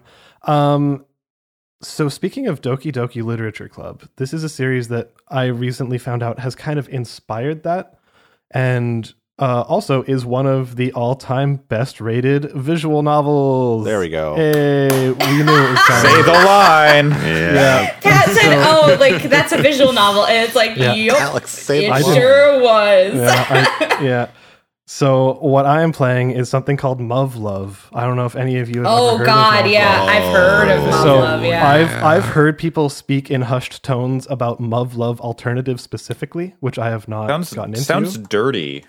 It, it it sure, but like it from what I understand, and I, I picked up the entire series because there's There are Uh, there's- Gundams in the first picture on the Steam page. What? So it, from what I understand, and that could potentially be a spoiler, so maybe don't yell that out to people. Um, is it's that the first picture on the yeah, Steam I know, page. I know, but like there's some stuff that happens in in that game. I've I'm only about an hour and a half in, and it's a visual novel, so from it's going to be like a hundred hour journey for me to finish this, uh, much like Umineko. But that's the thing is when people talk about some of the best VNs of all time, Muv-Luv is often ranked as high, if not higher, than Umineko. And I already thought Umineko was my favorite piece of media, so looking forward to seeing what this is. So far, about like I said, an hour, hour and a half in. I don't really like the main character, but I think that you're supposed to not like the main character at this point. He's just kind of a dick. like he's just kind of an asshole who's kind of self-centered and like all this kind of stuff. Uh, but I'm already seeing some of the kind of uh the roots that things like Doki Doki Literature Club pulled from in how they characterize some people and how they're showing off settings and how it's like, oh, this character who's very happy and like go lucky seems like they are not talking about certain parts of their life in a very avoidant way. like, you know, it's it's it seems like it's going in a very thoughtful direction with things like mental health and things of that nature. So uh, The art's really cool. it is. It's really nice. Um, the localization's good. The voice acting is good. It's fully voice acted, much like Umineko. Um, yeah, it's interesting, but So- again, I probably can't say much about it yet because I'm about an hour into a 60 hour plus journey. Yeah, yeah. and, and also a for hard. oh, go for it. I was just gonna say, one of the hard things to find was the play order. I had to look up Reddit threads and stuff, being like, okay, so what order do you play Yeah. this in? Because there's Muv-Luv and Muv-Luv Alternate, or all alternate, sorry, uh, alternative, alternate, I don't remember. Alternative. Alternative, yeah. Thank you. And then there's like seven other games on Steam. Love Love Extra. Yeah. Unlimited? Well, extra and unlimited are wrapped up Okay. inside what they call Muv-Luv. So Okay. extra and unlimited, that's the order you're supposed to play, and then into alternative, and then everything else is just side stories. So So the first So it's game, no Kingdom Hearts, is what I'm hearing. the first game looks really Yeah. cute. Up, I got and up then their you game. click in. So like like the first game, like you look at it, and it's like, oh, it's cute. You know, there's anime girls and stuff, and then uh, you click into Muv-Luv Alternative, and the Steam description is playtime's over, time for despair, and then the Yeah. end is Oh, oh, so it's not Danganronpa. included. except this is this, this this far predates Danganronpa. I think it came out in like 2006. So Y- Yeah, it, Yeah, it's been around for quite a while. yeah. The only thing I'll say, having ventured through this, is Oh, yeah. uh, be careful of episode nine because it goes from zero to 1,000 miles per hour. And if you, I recommend a chaser, like having a having a cool down, you know, just something where you're like, I'm going to do something after. I'm going to take a beautiful walk through the wilderness or Sick. have a nice drink of wine. You know. Looking forward to it. That's I would say the same for people who want to watch a show that I've recommended in the past called Link Click. When you get to episode five, you guys should watch that show. Oh yeah, I, I, I in, in our uh, anime group chat, I, there's a, an image of like of like I should watch Madoka Magica, like Hmm. the feeling of existential despair. You should watch Madoka. Yeah, it's like that how level it of starts, like how it starts, how it Yeah. ends. Yeah, like Yeah. in between, you're like, oh just like, oh, cool. what is life? And then it's like, yeah, you Mhm. should watch this. and then and then everybody like after you watch it, you're like join the cult of you should watch Madoka Magica. Yeah. So, but yeah, Jeff, I'm glad to know that you have gone through this journey. So I might poke you with occasional Yeah. thoughts. Uh, yeah, poke poke me with thoughts. Yeah, because right now, um, what's his name? Takeru. He's just a total Mhm. asshole. He's just constantly he punch punching his friends. He's just super self centered. He's just dick. I imagine that changes, but uh, It I'm, does. I'm, I'm going to carry on through it despite not liking the dude. Yeah, There- no. I like this guy's There's that- mustache. uh pro CD video of the character that you assure everybody that gets better at the end, and I wonder if it's that where it's like, no, this character Yeah. gets good. I swear. I'm curious, Jeff, since you have gone through this with no Yes. spoilers or anything.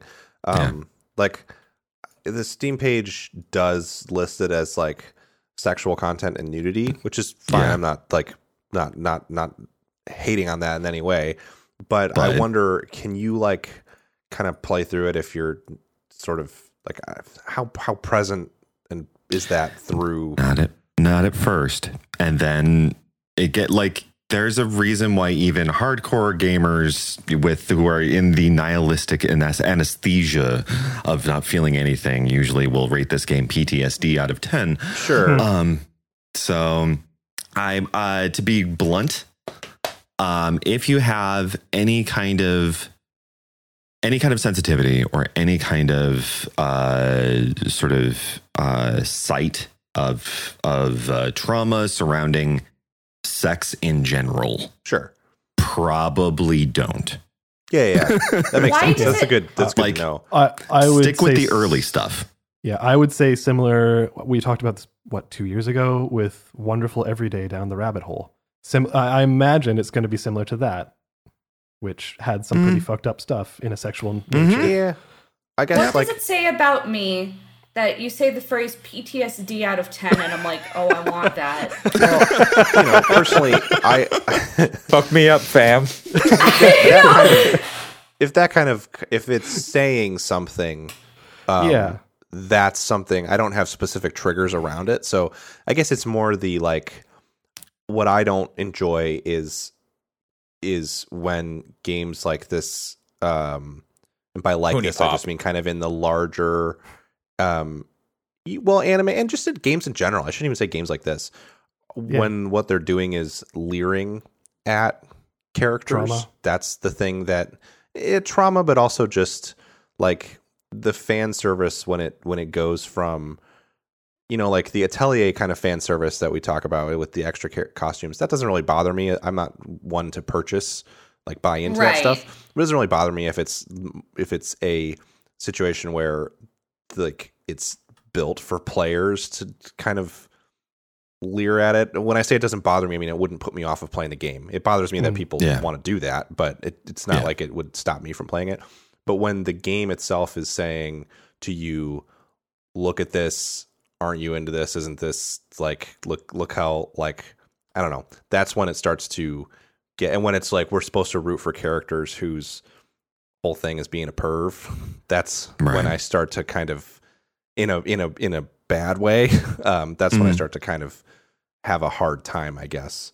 Yeah. Um, Yeah. And I, I, Yeah. I think I would in general agree, especially if it's the kind of thing where it's it's using things like trauma or PTSD as like the selling feature. It's like, oh, this is what you want, right? And then they don't ex- they don't Yeah. explore it. They don't uh, come to terms Right, with it, and they don't do exactly. anything with it. Like I think you have to Right. have you have to have both. Like if it is just purely the shock factor, then it's just like, oh, then you're just a Five Night at Freddy's. You don't have anything particularly Right, like, posi- I- like interesting or interesting to say. And sorry, I'll I'll get back to you, Yeah, Allison. no worries. Because like that's that's the thing I love about Umineko so much is because uh, yes, it does have the traumatic kind of like this is really fucked up kind of like thing, but the thing is that happens about halfway through, and then the other half is because uh, um, Ryuki Ryukishi, sorry, um, was a counselor and worked with children, and you know, like that was his job. He, the rest of that story is dealing with grief. It is dealing with trauma. It is the real world ways that people approach these problems, and like how that has affected them for the potentially the rest of their lives and it's it's exploring that in a potentially positive and uh, like constructive way that you could look at that and take lessons from it. Like i think that's where you know ptsd out of 10 can be really effective because if you genuinely believe the things that the characters are going through and it's something that you're like wow that seems fairly real and then they approach the consequences of it afterwards and how you how one would deal with it or how it one would have their lives and perspectives and things affected by it i think that's you know i think that's valuable more so than just you know entertaining Yeah. Yeah. Anyways. the yeah. Sorry, I don't want to cut off Allison. yeah oh no no no, It- it- and, and, and it's basically what I was. Uh, you know, I, I- I'm in the same boat where it's like I say that you you say that and I'm like, ooh, that sounds interesting, but it's like I do want it to have that level of being something interesting rather than just Totally. shock value. Like shock value isn't interesting to me, but like, hey, we're gonna fuck you up, but intentionally for interesting reasons. I'm like, oh yeah, that's good. Well, and and Mm-hmm. you know, uh, the, a good example, and I'm sure that like pushing past it, there, I believe you that it goes interesting places, and it's like, uh, and and so certainly not trying like to to to to be too hard on something that y- y- you enjoyed and affected you so much. But like when I started read, I started, I thought I had the thought of like maybe I'll read the Umineko manga because you know I'm not always into visual novels, and they linger so long in the manga on the like let's figure out a way the main character at the time who appears to be the main character trying to figure out a way to get his cousin to grab his other cousin's boobs and like how funny it is and how it's like and it's very like what are we doing here? This is just very off-putting to me personally because at that because it it didn't feel at the time like it was going to go anywhere with that stuff. It just was like oh this is just anime bullshit. Like this is just like let's get this one young girl to grab this other young girl's boobs and and Yeah, make a show that- of it for the reader and that that's like hard wall for me. I can't Yeah. that stuff is hard for me to get past. Yeah and that's the kind of thing i would say if you push past it you actually do find significant reasons specifically for that behavior which come up sure and it's it's actually really fascinating when they, when they or when they approach it. Yeah, it's it's kind of fascinating. But I was with you, kind of. I was like, this is a little, eh. But and i it, and, yeah, and even hearing that i mean i get why that would be an interesting kind of topic to broach and discuss but to me it's like i can't even think of a way that i would be interested to know more about that character's what led that character to that frame of mind. like I can't. It's just so it's sometimes that stuff kind of stuff can cause Yeah. me to bounce off. So well, well, uh, you'll be happy to know that the very first scene in Love Love is the main dude basically grabbing his best friend's boobs. good, good. Uh, Love well, love's a lot. It's a lot. It- It's it's it's a lot. Um, I I what I'm going to say, Pat, is what I knowing what I do of your taste. I'm not. I'm I'm thinking you're going to bounce off this one. um, and that's that's fine. Um, it's it's a ride. It, episode nine is the one where I would be like really cautious, Mm. like because it we start to get into. Oh, I How do I- how do- I mean, Yeah, I'm trying to I'm trying to figure out how to say it. Um, uh, I'm mm, uh, Urotsuki Doji uh, sort sort of stuff. So we'll just leave it there. Um, Sure. Yeah. That does sound similar to what I was describing before. Okay, great. That sounds horrific. That sounds haunting. Boy, mhm. what what else has been haunting and horrific, Jeff, that you can tell us all about? yes, yes, yes. I love that it. Andre about. Yeah, Yeah. actually, yeah, but uh, that- uh, I want to I want to talk about House of Ashes first, and then we'll Okay. get into the larger, the broader discussion. We'll we'll zoom in and then zoom out. Uh, so House of Ashes, Zoom for in, those who don't zoom know, out. Keep rolling, rolling. Uh, yeah, yeah. Good. Th- speaking of things that keep rolling, Supermassive's uh, Dark Pictures anthology has kept rolling on with House of Ashes. Supermassive being the creators of Until Dawn, and then Man of Medan, and uh, what was the last one they did? uh, Little Hope. Little Hope. Yeah. Okay. Still haven't Uh, gone I- through Man of Medan. We got through like half of it, and then I fell off. Oh, yeah. Uh, Until Dawn has so far it's been like their top. Man of Dawn, I enjoyed. I think it was like a solid, like, like scope reduction, uh, as, so they could do like these yearly games. Little Hope ended up not. I didn't like want to go back. I played it once. I was like, okay, that's fine, but I didn't want to end up going back through it and then and they kind of had the same problems uh little hope and man and man of medan where minor spoilers like everything's kind of explained away.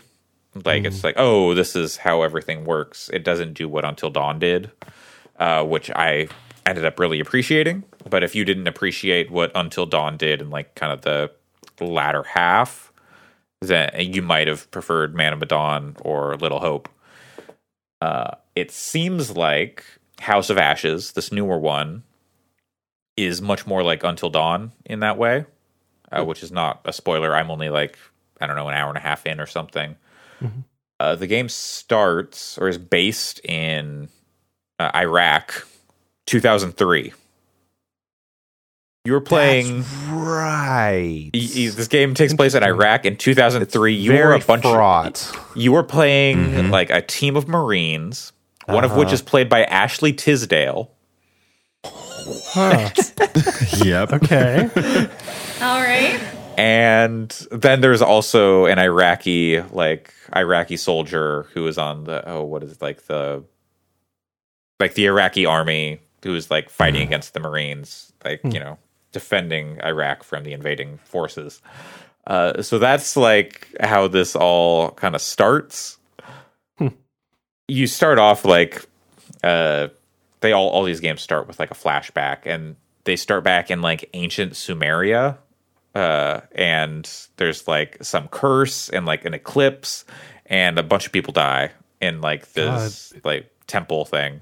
Sorry, that sounds like the start of The Mummy starring Brendan Fraser. Yeah, yeah, yeah, yeah. There's like mummy vibes. There's exorcist vibes. There's descent vibes here. There's there's a whole lot going That's on here. Great. Sounds good. Yeah. Um.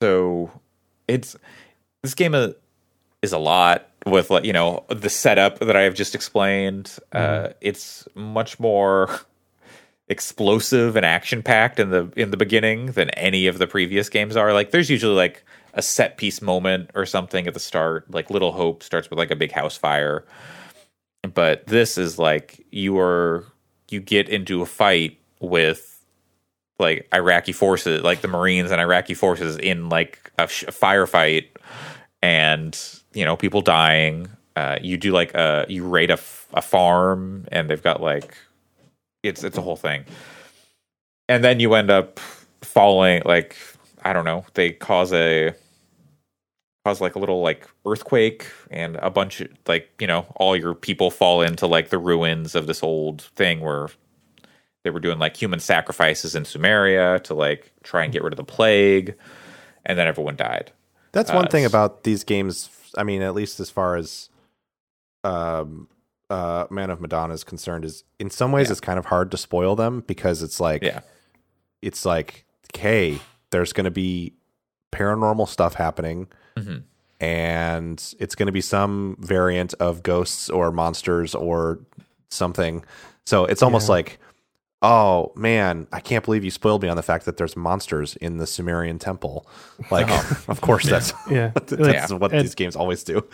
and something like to me just listening and not i haven't played any of any of these games actually but just from what the setup and what you've described it almost kind of sounds like amnesia rebirth to an extent there there there are some like aesthetic wise uh it's not dissimilar to amnesia rebirth just because of like the setting and some of the imagery In some ways, it's a shame because I managed to play Until Dawn before it was like just everyone knew exact like before you couldn't know about it without knowing kind of everything about it. for people And to so get monked Yeah, so like when the shit starts really popping off and Until Dawn, I was like, "What the fuck? This is so weird." Yeah. Like I assumed that there was nothing paranormal happening at all in that game, mm-hmm. uh, and then when things started getting weird, I was like, "Whoa, okay, this is mm. awesome!" And then we played Yeah. like my partner and I played that game in like two sittings because of it.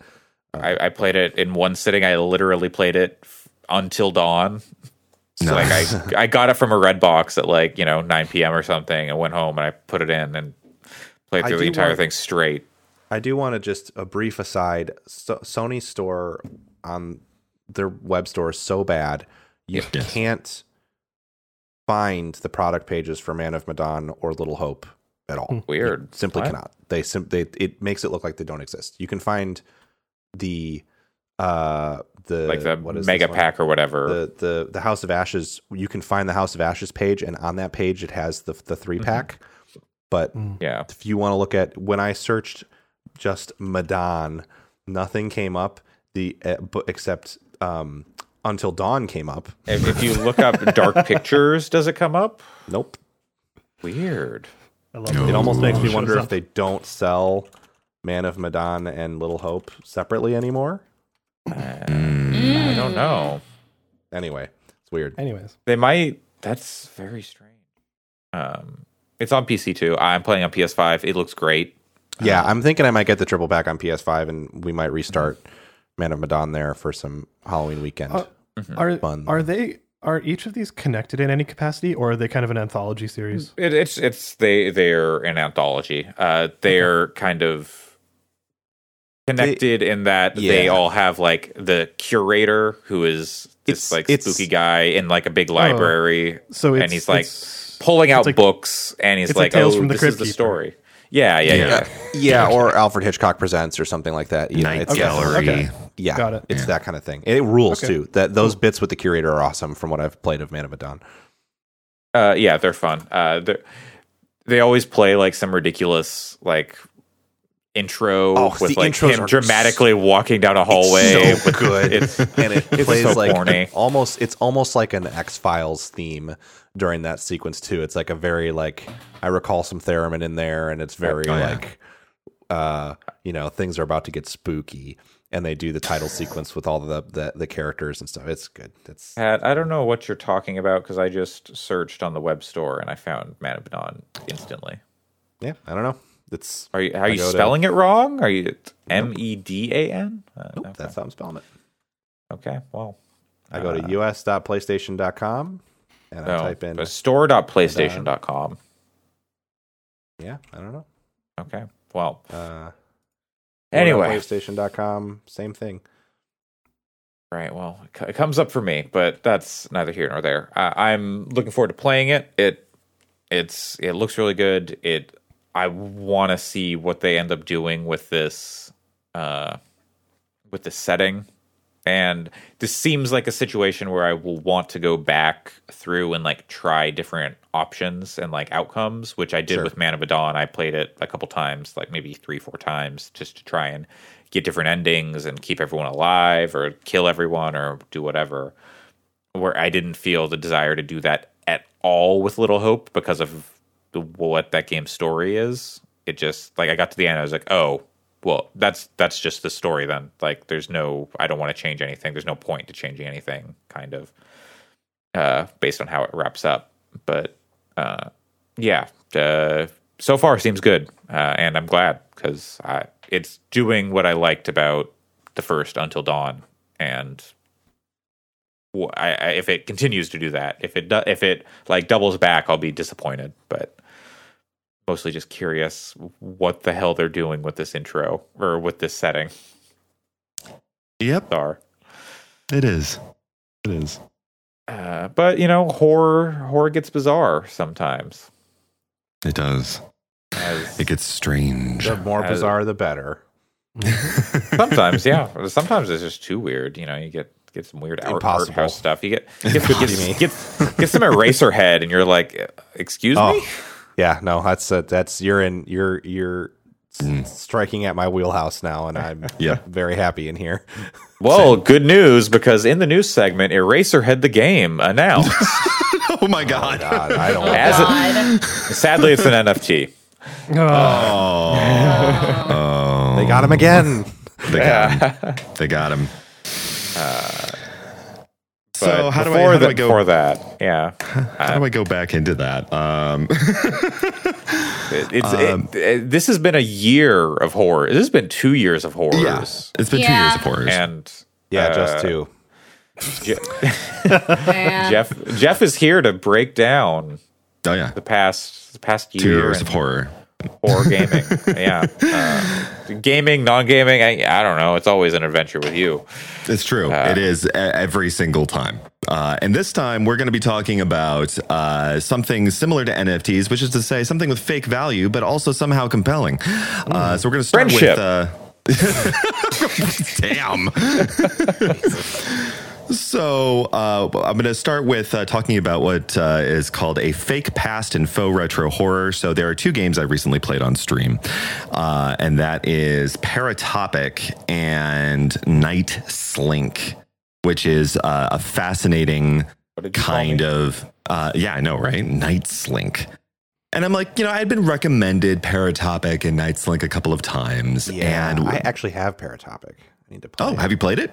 No, I need to. I bought it because it looked so cool when it came out, and then It's short, but it's Yeah. it. Uh, Pat is it is exact. It is made for you. It is sure the it mystery of Amagahara Fault. Um, yeah, I'll play it this weekend. okay, uh, it's. Uh, these two games rely on a kind of faux retro aesthetic in order to help sell their horror. So this isn't necessarily your blood, your gore, your your uh, Eli Roth writ large. Uh, this is very much like uh, sort of an art house kind of production, tapping into the kinds of narratives that you find in, say, creepy pasta boards. Uh, you know, I'm reminded of the old urban legend of, oh, I found that ma- copy of Majora's Mask. And this copy of Majora's Mask is cursed. or, or the, the Uh, cursed good old, Pokemon good old games. Ben. Yeah, Lavender Town, the whole thing. and uh, Paratopic and Nightslink are very much speaking to that kind of horror space. Um, you know, the the game and glitch gone wrong. And Paratopic is very much um, I, I would I would kind of quantify it as this is David Lynch meets um, Tarkovsky, so Stalker There we go. Um, right. And it's it has some it has some body horror, but it's not it's aggressively not like uh like John Carpenter or Wes Craven. It's very much in the realm of um Cronenberg meets again David Lynch. Um the only I cannot give you plot information not just because I don't want to spoil it, but because it's deliberately not there. Mhm. Good. Um, so basically what what you do is you're ostensibly on you play as one two characters unclear and they have different jobs and sometimes those jobs go wrong and it's very much like a dream. This whole thing has dream logic. And on the other hand uh, uh, Nightslink, unlike Paratopic, Nightslink is very much like Kafka. This is Kafka. This is uh, something probably Kafka meets Philip K. Dick. Uh, and these are really short games. They're like maybe 90 minutes. Yeah. Maybe. So like you can you can bang these out and, and replay them and have a have a good time. Um, Nightslink, that one I can give you a little bit more plot information. You are a night courier delivering cassette tapes to an apartment building. And things go weirdly because of what is on the tapes and what isn't on the tapes. And we kind of go from there. And that whole thing, these these pieces kind of got me thinking about there there was a time and and, and maybe this is less a, a function of generation and and time passing uh, generally for the population but more of a personal history thing there was a time where when we were playing video games and we didn't know what was happening that we would reach a boundary and figure out what would happen like try to figure out how to cross it and if we did like say i'm thinking of link's awakening with the wall glitch um Mm-hmm. you know where you can do the map skip and then all of a sudden everything glitches out and the game's different. There's a kind of alterity and otherness about the game that happens when you do that. And I was wondering, uh, for you all, uh, was there a game that did that for you? That that there was some kind of weird bit that just stuck out at like a shard in your mind, and you're like, "What is happening? What is is the game possessed or is it?" Oh, shard. I thought you said shart. No, Get your get your mind out of your Um, you know, pants. you know. I, I, am going to assume Alex's answer to this is a dump in the dark. Yeah. I have a serious answer, but I, would come, also come to me have- last because I, I, I also a have a few serious and I wanna answer. pick the best but- one. oh, I'll- I, I'll I need to I need it. I need to consider for a bit, but I do need to ask: Is Yeah. Nightslink? I'm looking at this uh, about this game. The first three sentences: The world is silent. People hide behind closed doors. You must deliver the tapes to them. is Nightslink a Strand game? Oh my god. I just oh no. I just put that together and I'm uh I'm disappointed in myself. I'm disappointed in in the world. Um is it a strand game? Uh it could be and that's the depressing part. But Okay. it's also more than that, thankfully. There's Okay, no okay. Kojima bullshit. That's I, maybe I'm I'm disappointed now. Maybe. Um,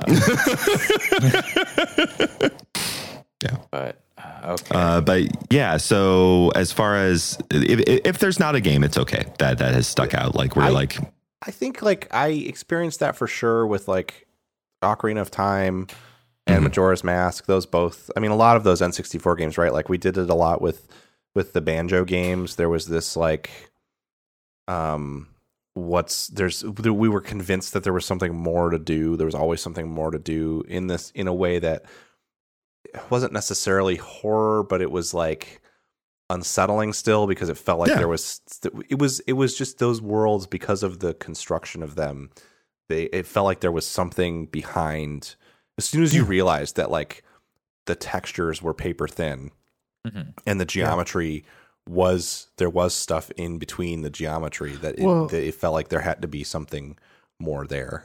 It's kind of like when if if y'all had N64s back in the day and Mhm. there was that like if you zoomed in on that part in Goldeneye off of the dam and there was like those buildings over there and you could see people and you could see like Absolutely. barrels and you're like what? What's over there? We can't get there. How, what what is that? Like i think it's the it's um, that kind of mystery I experienced Yes. that in, in World of Warcraft as well. You know, there's like the, for before Cataclysm, before you could just fly all over the place. Mm. There were peer, there were places where you would take the the taxis, the flight points, and you could see stuff that you couldn't get to, and it was very like, okay, well, I know there's something there. Yeah. Um, and, Yeah. and I can't, I just can't quite get to it, and that was interesting. remember- Myst also did that to me because with Myst, it was like there were so many of those objects that were clickable, especially in I forget the name of the the age, but the age with the torture equipment everywhere. That was like terrifying to me because most of it wasn't Yeah. relevant to puzzles, but you could still push buttons and interact with it in a way that was very unsettling to me.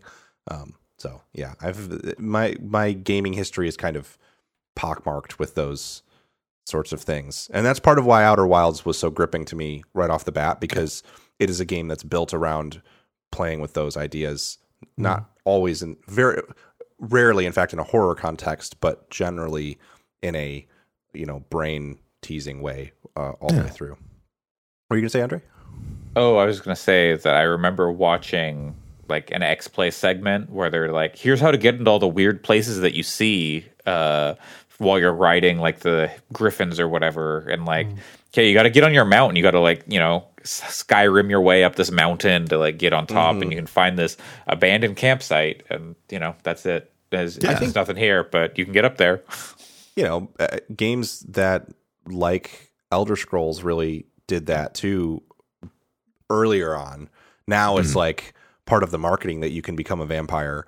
But like Yes. in Morrowind, it was like, It was a okay, secret. I'm camping. I need to rest, so I'm camping overnight. And then like you're awo- you're awoken, and there's a monster, like a vampire, on you that has like bitten you, and you find a note that's like, "Hey, you're kind of mm-hmm. fucked now." Just so you know, you got to like two days to solve this problem. Otherwise, you're going to be a vampire forever. And it was awesome. That stuff was very Yeah. cool. Yeah. Yeah, no, absolutely. And that is the, so these are great examples and I love all of these examples because they basically get at that feeling when you're ta- when you're playing Paratopic or Nightslink of citing a past that is unreachable, citing a site, a place that is unreachable and that sort of mystery that kind of keeps it out of reach. I, I, it really enhances the horror for me because I'm not really much of a gore person. I'll- I mean, yeah, I, I appreciate body horror and what have you as as like a makeup craft, weirdly, but I'm more like you know absurd. You know, give me give me absurdity. Yes, Um, I, I I'm there with you. and uh, yeah, so uh, if you like bizarre, non-linear, uh, a past that never existed and yet luring you to its mystery, definitely definitely take uh, check out Paratopic and Nightslink. I think they're like five or three dollars. They're very, very, Yes, very they- cheap. Low barrier to entry. Uh, s- Yeah, exactly. Um, which is important when you are uh, doing a year of playing scary games for literal cash. Um, uh, uh, yeah, so um, Well, actually, I'll try to Jeff- keep. Yeah. Before before you move on to that, have you ever played uh, the game I'm Scared? Like all all one word. I am scared. I'm scared. So I am scared. Uh, that is in my itch.io uh, library, waiting to be played. There's, I have some gems in there that I'm, I'm saving for a special occasion. Um, but among them are uh, I am scared and um, God, what's the other? Uh, Kitty Horrorshow. yeah. Yeah. Uh, I, I would I would recommend both of those to you specifically after that conversation. Yeah. I'm scared. I'm scared was the thing that made me think. Uh, I found I'm scared before itch, like when Yep, it was same. just an exe you could find. Yeah, it was just on Um, a site and you just downloaded it. Yeah, yeah, That was the thing like, that- this is this is fine. Yeah. that game was the thing that made me think I couldn't play horror games, and Oh, it wasn't Yeah. until like I dove, dove deep on Amnesia over the last couple years that I'm now back to like, okay, no, I can play. I like, I love horror games. I can play. yeah. Uh, I, I'm scared. I'm, it's, it's a deeply unsettling, it's deeply very disturbing. Oh, yeah. unsettling. yeah. I've only watched playthroughs of it, and it's, It's, like, yeah. it's it is upsetting in a way that you'll really appreciate when you get to it. Yeah. Uh, And uh, just so you know, uh, the developer of that, the single developer, just put out a game yesterday called Mirror Mirror Layers on Steam. Uh, so I think I might end up checking that out because I really loved I'm Scared. Absolutely, this looks real good too. They I'm should gonna- they should have called it layers of mirror. so it can go along with that. Layers of fear. Um, Yeah. Yeah. Any- anyways, sorry, I didn't didn't mean to interrupt. Jeff, just wanted to. no, no, Yeah, no, it's good. uh, It's good. You'll, you'll Um, like I'm 'cause- Scared, I believe. Oh yeah, like that. I looked at the game too. I, I looked at the the whole blurb of it, and I'm like, oh yes. And Mirror Layers looks really good. Like I am, looks- I am about this. It looks Yeah. interesting. Yeah. Mm, okay, okay. Focus, Anyways. Joe. Free demo. Uh, uh, so, um, being a longtime horror fan is uh, in addition to the rest of my nerdery. Um, I was interested in trying to revamp the multiplayer experience because I, uh, you know, everyone was talking about multiplayer gaming, and everyone's like, "Oh, you, you know, why don't you play more?" And I'm like, I, um, I don't do competitive very well. Um, that's not a thing I do. Um, and thankfully, Phasmophobia dropped, and it literally changed everything. Um, Yeah. that that isn't to say it's such an amazing game that it did that, but it was sort of a the the inertia, the catalyst that got things going. And after spending a year of of ghost hunting, of which there are three games that I'll cite, there's Phasmophobia, obviously, and then there it's is, is it there's its French competitor, uh, Ghost Hunter Corp. And then you have the the sort of we're going to swing the other way with our horror, but we're going to do a similar thing, and that's called Devour. So, uh, Ghost Hunter Corp is uh, uh, developed by Studio Goupil. Uh, Sacre boo. oh my god! We love and respect the Frank, Frank, the Frank language. we do love and respect the Frank language. Frank language. We're, we're a couple of we're just a bunch of francophones over here. Oh my I'm god! talking about Alex's cat. Oui, si tu veux. Ouais, mon chat, si tu veux, je peux être notre représentative français ici, donc ce n'est pas si terrible. Now we have Because I love the. French Oui. language like a lot. Oh, that was great. Um, Devour is developed by Straight Back Games, um, and of course, uh, Kinetic Games uh, handles Phasmophobia. Now, uh, the primary thesis I want to bring to bear here is that um, when we're thinking about haunting and ghost hunting games, we're still operating in a mode as if we were scientists, right? The the all these things with well, with the exception of Devour, we'll get to it. Ghost Hunter Corp and Phasmophobia are very much like we are serious, respectable scientists who just happen to have an EMF reader. And these particular things, and we're gonna we're gonna typify.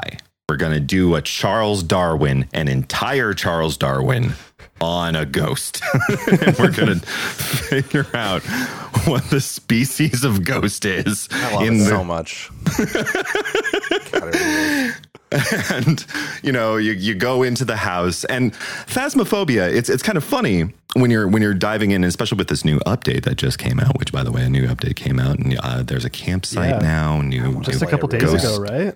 Yeah. yeah it's a lot. Uh, the ghosts uh, it's good. It's good. Um, and we'll we'll get to sort of the other part of like phasmophobia and ghost hunter corp and why those two exist um, and how their update history has gone because they finally got it right. There was a long time where they didn't. I haven't even played since they did the visual Early update to A lot of the access. tools and stuff. early access. Were real early access vibes. And one of the things that uh, phasma players uh, like myself keep on like running into is like well wait a minute there's an ethical breach here. We're just scientists who come into someone's home. And we go okay uh, the, based on this evidence you probably have an onryo or a um, a raichu or Yeah. a revenant you know and, and basically Pokemon we in give- this house. Yeah, I was gonna say uh, that mean, too. I was like, uh, it's the Raichu? Raiju is actually new. Um, I don't. I'm. I was very amused. It's apparently an electric ghost that makes elect- electric items. And plays the drums, I assume. Oh yeah, it plays the drums. Uh, uh, it can. It futzes with appliances. That's that's its thing. Is So appliance. it really likes electric drum sets. That's what that's what I'm hearing. Yeah, yeah. Phil Collins is its jam. Uh, so, but you're still just doing diagnostics. Um, you go in, one of your friends gets killed. Uh, you tell the family, uh, here's what the ghost is. They give you uh, $120 Say like forty dollars, and then you leave. and you get Working the for insurance exposure payout here. For, you get you get half of the value of your friend's gear as an insurance payout. Right. As long as you're not operating on professional nightmare. And if you are, then you get Where you nothing. don't have insurance. It's the real American experience. Um, oh God. Uh, so this Alan sort of- Wake American Experience. That's that's that. That's the second game, right? That's the second game by Kinetic Games. Yeah. Um, so we have that, and people were interested in it, and then, but we also had Ghost Hunters Corp, and that one was basically, as far as I can tell, a game solely designed to address the complaints addressed at Phasmophobia, Because they went, okay, what if we did the exorcism? What if we did uh, the van actually shakes and stuff? And it's I mean, from a mechanic standpoint, uh, it's probably a superior game to, to Phasmo. Um, from a coding stability and graphic stability standpoint, no, no, they got a long way to go. It's very much an early access. You can't change the resolution unless you change the resolution of your monitor beforehand. Wow. Nice. Yeah, yeah, it's So- it's you know, mm, So is is it Excuse kind me? of so phasmophobia? Like basically, if you're in the van, you're in a safe place. Is is Ghost Hunter Corp the kind of thing where it's taking away any form of safe place when you're engaging with a, a quote unquote campaign? yes. Uh, so if you if you don't hold the van door, the the ghost will come in and wreck your shit. Uh, Cool. And that's that's the that's the specific term. Uh, yeah, sci- Uh, we're the- scientists here. the- Come on.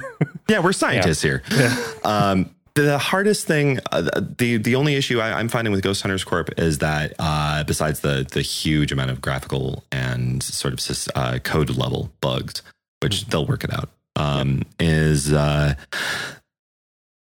some of the exorcisms you have to discover the exorcisms with the evidence, and some of those ask a lot of you, the the player. So uh, here's an, here's an example. You are given an exorcism book. It has a prayer in it.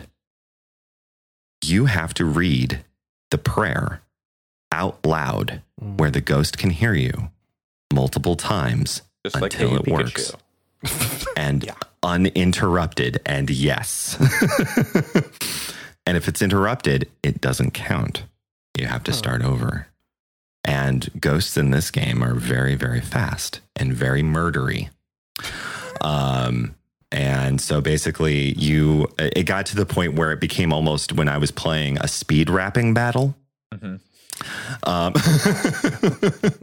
where literally I, I'm trying to if I can remember some of the lines.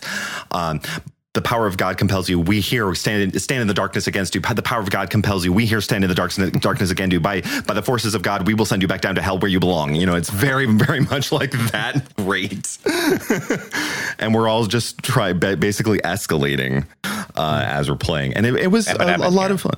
Yeah, it- yeah, it's Eminem. and That's fine. But yeah, Eminem is clearly rules at Ghost Hunters Corp. That's all I'll say. The the god they respect is the rap god. yes. Yes, exactly. The rap god compels you. The rap god compels you. exactly. Uh, and then on the other hand, you have Devour. Interesting. Uh, Devour is unlike Phasmo, unlike Ghost Hunters Corp, which has a very, very, very thin plot. Devour goes, no, no, no. We are opting for the plot thickness with at least five C's. Mm. and we are going to have a whole a whole story and uh, to me it's much narratively stronger um, the the premise is that you're cultists all the player characters are cultists who are returning to the cult uh, a la Lord of Illusions, uh, the Clive Barker film, to save their cult leader leader from being possessed. Well, it turns out she they're they're a little late. They didn't they didn't plan this in time, and uh, now Anna in the first level uh, is possessed, and now you have to exercise. Uh, what is it? Uh, Azazel um, out of Anna. Now, as they've added maps different characters become possessed by the same demon. So um, I think there's a, a second one where it's a asylum, um, and the, they they do their best to sort of navigate that problematic history of uh, incarceration and asylum there, um, and it has a, pr- a pretty good ambiance. Um, and then their third one they just uh, released was the Inn, which is a Japanese inn where um, one of your cultist friends turns into a spider demon lady, who was a Jurigomo, I think, if I, or it might be might be uh, remembering that wrong. So So- rather than having this, yeah, So when it comes to the the quote unquote cultists, in every scenario, is it always the same group, or like, uh, or is it like, oh, this one you're kind of like Heaven's Gate, this one you're kind of like Moonies, and you know, like, or or is it always Yeah, just yeah, yeah. it's always the same cult? it's always the same cult. Okay, And It's the same cult every time. Um, it's just with per, the progressive levels, the players that you can play as eventually beco- become possessed and become the primary antagonist of that level. ah, gotcha. Okay, So, um, yeah, for uh, you could play as a character named Molly in the first level, and then the second one, Molly is the one who's possessed. Hmm. Um, so we're we're seeing where it goes. It's interesting. I, I again quite a, quite like the horror and ambiance and environment building quite a bit better in Devour. Um, the only issue is that it's it's excruciatingly hard. Even with skilled players, it's excruciatingly Yeah, hard I- to win a match. I think it looks like something I'd really like, except that one, it looks like Phasmo is just the right level of scary to me. Mhm. Where I like uh, coming back to horror games, like I went, I got through the Amnesia games and was like, well, yeah, there were moments where I was kind of spooked and thought it was kind of scary, and I maybe jumped a couple of times, but generally I didn't think they were like like I had hyped myself up that they were so incredibly scary. And coming, getting through them, I was like, well, no, actually, those were fine. I that was perfect. Like I like that. And Phasmo is sort of in that vein of like, yeah, I still get the like the the I don't I have I haven't played it in nearly as much as you or even as my partner who really enjoys it. Um, but but in the you know couple dozen hours at least that I have played it, I I've still have moments where you know if I'm I guess 40 hours uh uh I'm if I'm stone cold sober uh, and have not had a, a, a, a few beers when I'm playing there are moments where yeah I don't really want to be in the basement alone and it gets it pricks my my my the skin on the, the hair on the back of my neck if I like hmm. hear the ghost say something and I'm in the basement, you hmm. know. So like that's perfect for me. Devour is one that looks like something I'd really like, but also it might be It might be over the edge. a little Yeah. it bit. might be over the edge. I don't want it to be because it looks fun and as a movie I would watch it in a heartbeat. Like the, Oh, yeah. the the creature designs are such that like they look like exactly scary enough to me for a movie. But I don't some of these some of these characters are like I don't know Oh, yeah. if I'd be able to like They're deal with upsetting it. and they get If right in your face. I'll, sprint- I'll, I'll post you. I'll post you a clip on the Discord. Uh, that way you could see what the big scare is. It seems Yeah. it seems like Devour is much more oppressive than the others. yes, yes. Yeah, that's a good way to put it, That's a yeah. really good way to put it. and Um, I I'm- want to play that, but I uh, someday if if if you have a free evening and want to play Yeah. it, maybe I'll jump on it for five bucks and give it a whirl because Yeah. it seems like something I really want to play, but I am apprehensive about it because Legit. the, The- of there's- the scares. I will I will applaud their accessibility because they noticed that a lot of players were like, "Hey, um, this is setting off my epilepsy when you get caught." And they're like, or they're like, oh shit, okay, let's fix that. So there's actually uh, an option to disable the face grab cinematic when which you get seen. caught. I think.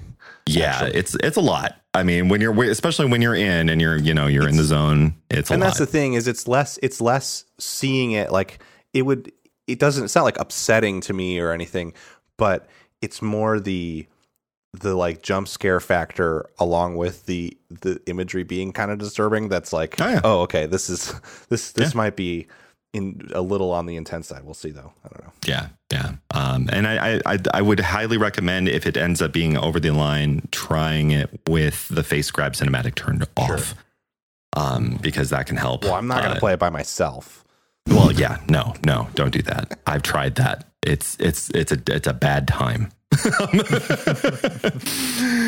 So yeah, um, but what can I uh, sort of the the takeaway, the bottom line of a year uh, in haunting um, is that when you're in the dark and when you're exploring the fringes and edges of what you expect with friends online, because all of these are multiplayer, right?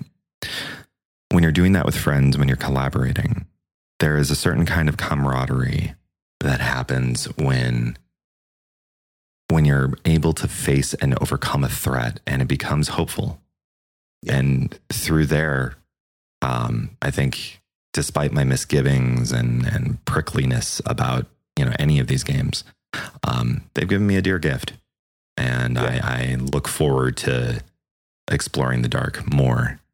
And uh, if and, and, and extending that invitation you know if anyone wants to Yeah. explore the dark i'm with you that's something I found fascinating, especially when you, um, with Phasmo in particular, when you play by their rules, which is, you know, things like do not use Discord for a voice call. Oh yeah. Only no. engage with our Mhm. in-game systems. Like course, when you are yeah. doing it in that sense, that camaraderie you're talking about, that kind of shared experience, Well- is much more visceral. I don't want to say visceral is a bit too harsh of a word, but like it's the I kind of you. thing where it's like you can no longer communicate with this person. What happened to them? Are we having some kind of interference? Are they are they okay? Oh no, right because it's Right. someone you know. It's not just like some And a cool random thing- NPC. a cool thing about Phasmo to me that speaks to what you're talking about here is when I I initially did not buy it when it first came out because I was like, well, I'm not going to play with strangers and I'm not going to play by myself. Mhm. And then a couple friends got into it, and pretty quick, like a week after it came out, a couple friends were interested in checking it out. So I was like, okay, well, I'll get this then. And then you know, my um, my I think I played with you, Jeff, and my partner Yep. was like, well, this looks fun. I'm going to pick this up. And then we played together some and I sort of fell off playing it a little bit because that initial release was fairly thin content wise, was. and I felt like I kind of got my fill. But um, but my partner was was continued to play it and started like um dabbling with some like playing with other with in like public. It, well, actually, what she did was she used the uh the the Phasmo official Discord and started trying to like meet Oh. up with some people there and start playing. nice. And so, and then a few times I started playing with some of the people she was meeting, and it was what's was so interesting to me is, um, you, the speed at which you go to like from awkward about like these are people I have, I've these are basically strangers to me, to being comfortable like talking about what's going on is is really fast in Phasmo It is like It so is. much faster than when I've played other like co-op shooters with voice chat on or or like you know competitive games with voice chat on.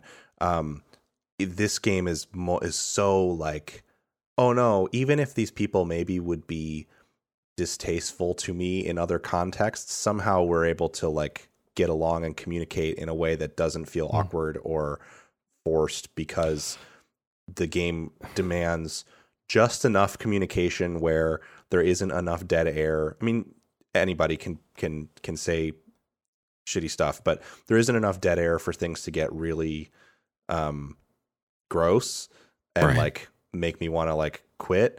Uh, but there is not so much communication that it becomes too exhausting to to to manage. So yeah, I think I think it's very effective at that.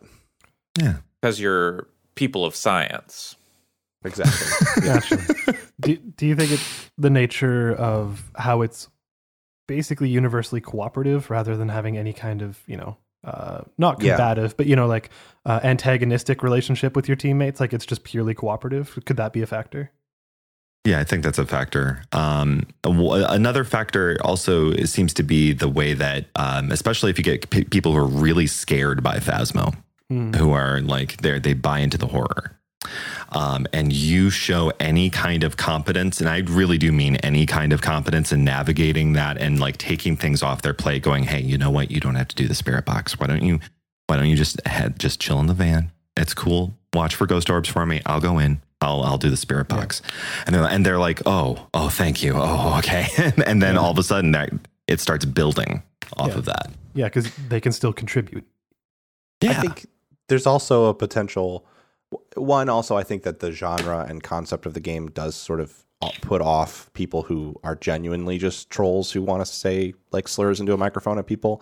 Right. You you get such a small audience for that in Phasmo, and it's there's so little to be done if you're going to be that kind of person that it's I think it's it's kind of mostly like nah you're better off going to play a competitive game if you're going to do that frankly um Right. but the other thing that's that is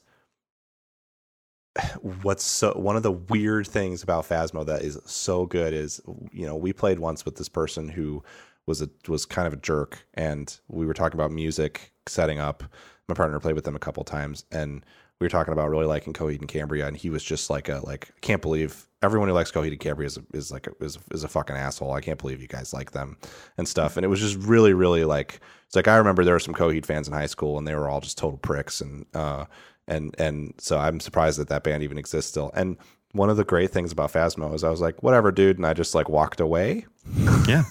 and then I didn't hear him anymore.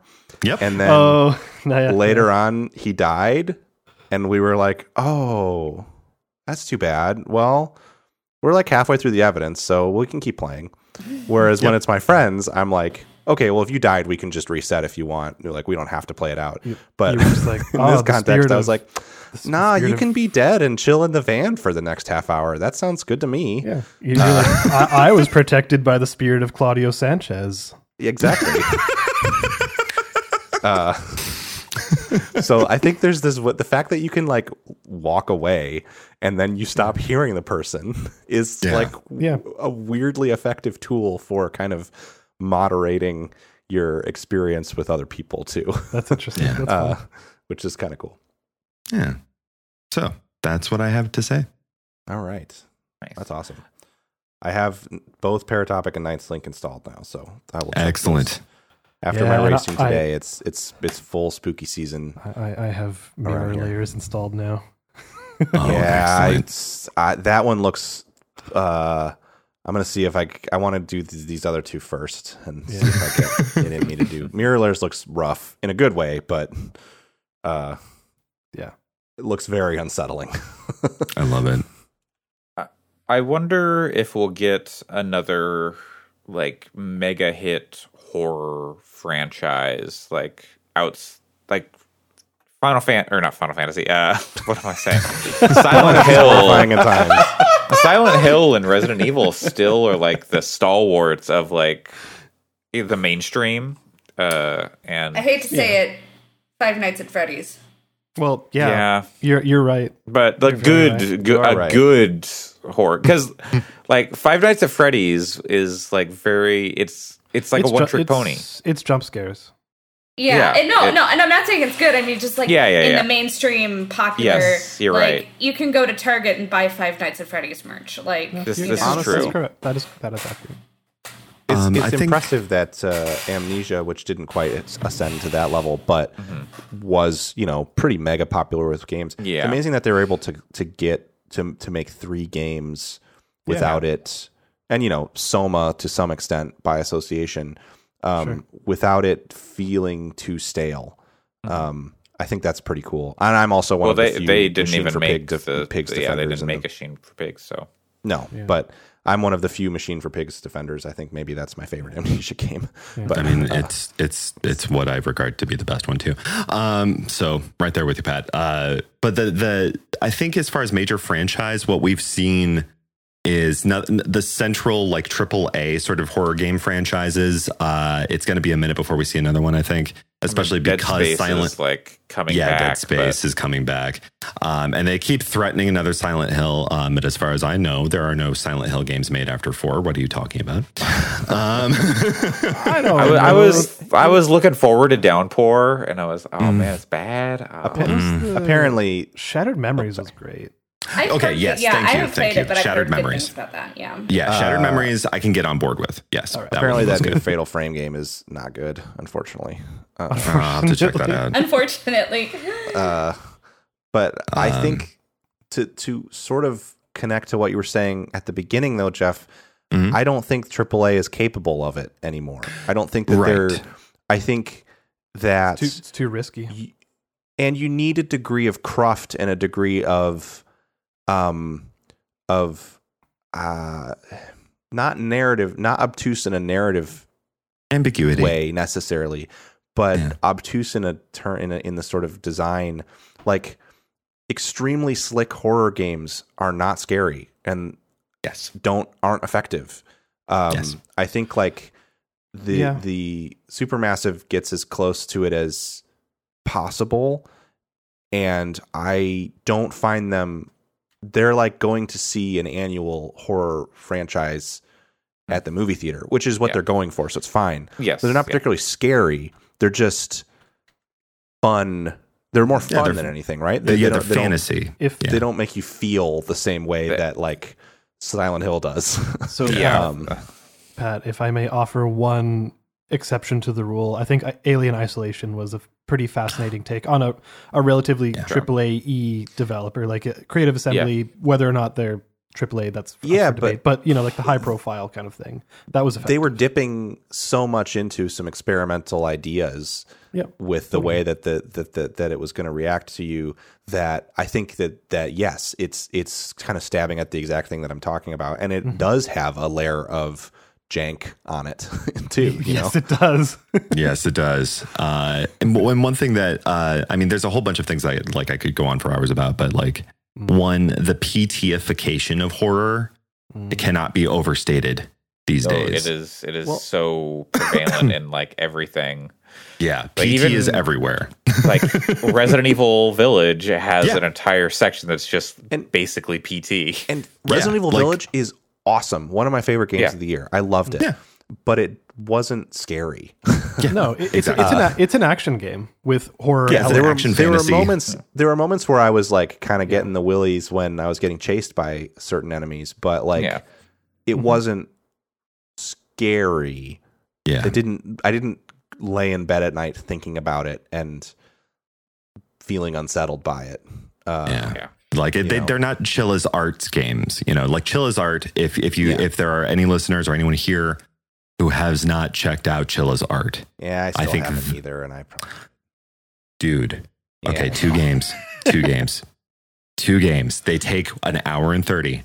So we have convenience store. Yeah, that's the one that looks the most interesting to me. So play that one first, and then night delivery. Yeah. and and which is a great commentary on institutional ableism in Japan. Yeah. Interesting. So um, yeah, no, Chilla's art like chef's kiss. Um, that's the stuff. That's the stuff. Uh, and I think that's where we're going as far as like horror games are concerned. Is just more and more indie Yeah. and more and more local and more and But- more just sort of crufty, janky, but at the same time really interesting. Yeah, experimental. and it's interesting because it's a similar thing. You know, a couple weeks ago, I kind of went on my little MMOs in 2021 journey. It's similar from a genre perspective, like totally different kinds of games, but in both cases, I'm think I feel like because games are so much easier to because it's so much easier to access the tools to make games now. I don't want to say that they're easier to make than they used to be, but I- it's so much easier to access the tools. Uh, and there are so many like asset Well- sets and stuff. You don't necessarily have to be a 3D artist and an animator in order to make a game now. You could just work with tools and assets that are out there and buy them and then design things. It it just means that I think the indie development community is the place where the most interesting developments in things like MMOs and things like horror are going to continue to to occur. Yeah. Yeah. Right. Speaking of MMOs, there's one that's really fucking broken. Yeah. In Oh. the news. Oh That- yeah, that is- it's a pretty hor- it's a pretty horrifying uh, bug that they've got there. It's- Mm. Yeah. Mm. So okay, in our news, uh, New World, Amazon's MMO, uh, has has some interesting quirks So to its uh, so to its executable. and I have hundred hours in this Um, game. It's safe to say that I've I have been you- enjoying this game. what? game. You have a Yeah. hundred hours in this Yeah. game already? What the Uh, probably a probably ten or so of it was sitting in queues. Um, fuck? Phil? not wow. at, the- Yeah. at, the, at my desk, but yeah, I mean, I, I've I have a lot of time spent in it. I Uh, mean, you know, that's- it's deeply problematic and f- so from so many directions, as we as I always want to point out when we bring it up. But hey, I thought it was fun to play, uh, fun to click on trees and chop down chop them down and you know get wood. Uh, well, now that it's done melting 3090s and other graphics cards, uh, it is decided. Uh, New World has decided that it's just going to be client side authoritative behavior. Basically, if you like minimize the game and just like grab hold of the window, you can like become invincible, and the game just kind of continues on. But your your uh, character is unaffected, right? this is like this is one hundred percent a multiplayer game. By the way, this is an Yes, MMO. Well, and not I- jo- I not only that, a deeply PvP focused. Yes, I game. saw. I think last week, be, before even like, I think before last week's podcast, I even saw someone saying there was a bug where people were gra- just like minimizing or you know their game window in PvP and becoming invincible, and it was a it was a problem. Well, and, Um, I mean, yeah. there's things like right now you can cast a certain healing spell, and then if you crouch, it just heals you back to full health. so it's just people walking around crouching and attacking because they keep going. They can get a whole train of like PVE enemies and just keep crouching, and then do start like AOE burning them down Oh and my get tons of experience, and they just have to keep crouching. Oh, God. It's just so funny. You can get a damage scaling rune on frost gauntlets that give it 9000% damage scaling so you can just do like What? billions of damage hmm. To Hell uh, yeah. to, to to people um like the game hangs as it does the math and then the, and then the person just dies That's this is amazing. a catastrophe. So, but Andre, the thing you were alluding to with this, the the people are injecting like HTML. Oh yeah, well like- there's or, yeah like, the little HTML too. Yeah, which I think is hilarious because this is basically baby's first introduction to SQL injection.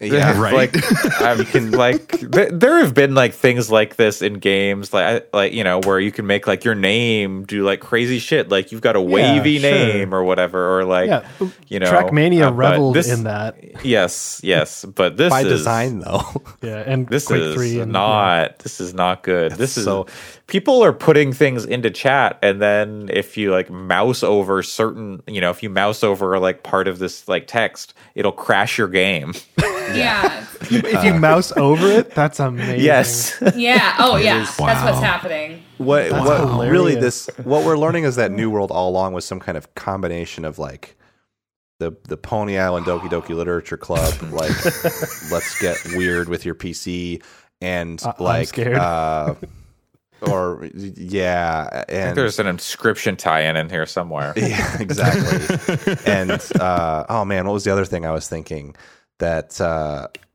that oh, I like Hypnospace Outlaw kind of like yes we're, yes we're we're we're finding weird ways to communicate. That's clearly what. Or, what- um, this is all by design, is what I'm saying. Hacknet. Yeah. yeah No, Yeah, it's totally broken. that, yeah. I think that there's. I think it's likely that they will fix it over time um, because Mm-hmm. people seem to like the playing of this game, and um, and you know, Amazon has I mean, they, money, they better so- fix it. Like, Yeah. if they, like, you know, Well, I mean- or they, well, I mean, it's an MMO. Like, the whole idea is it's a live game, it's a service game, it's going to continue theoretically.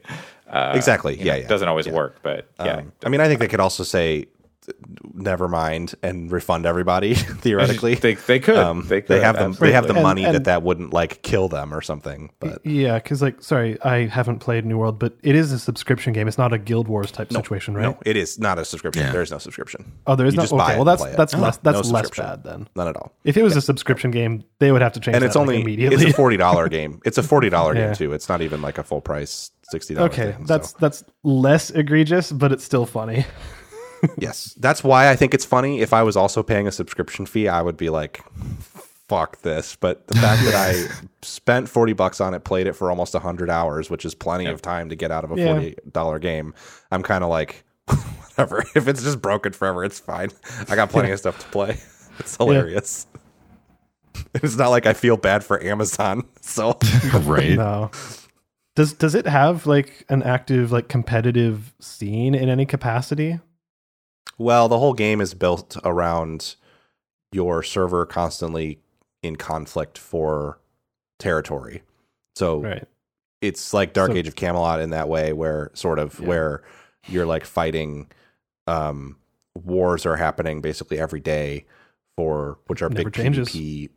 Yeah, it doesn't ever change, and they're big P- hundred player PvP battles where you're kind of Pikmin fighting over Bloom? stuff to change for yeah for uh, for um, cities to change hands, and then in those cities, the now ruling guild can like set tax rates and and um, control the upgrade flow of like the crafting upgrades in the city and stuff like that.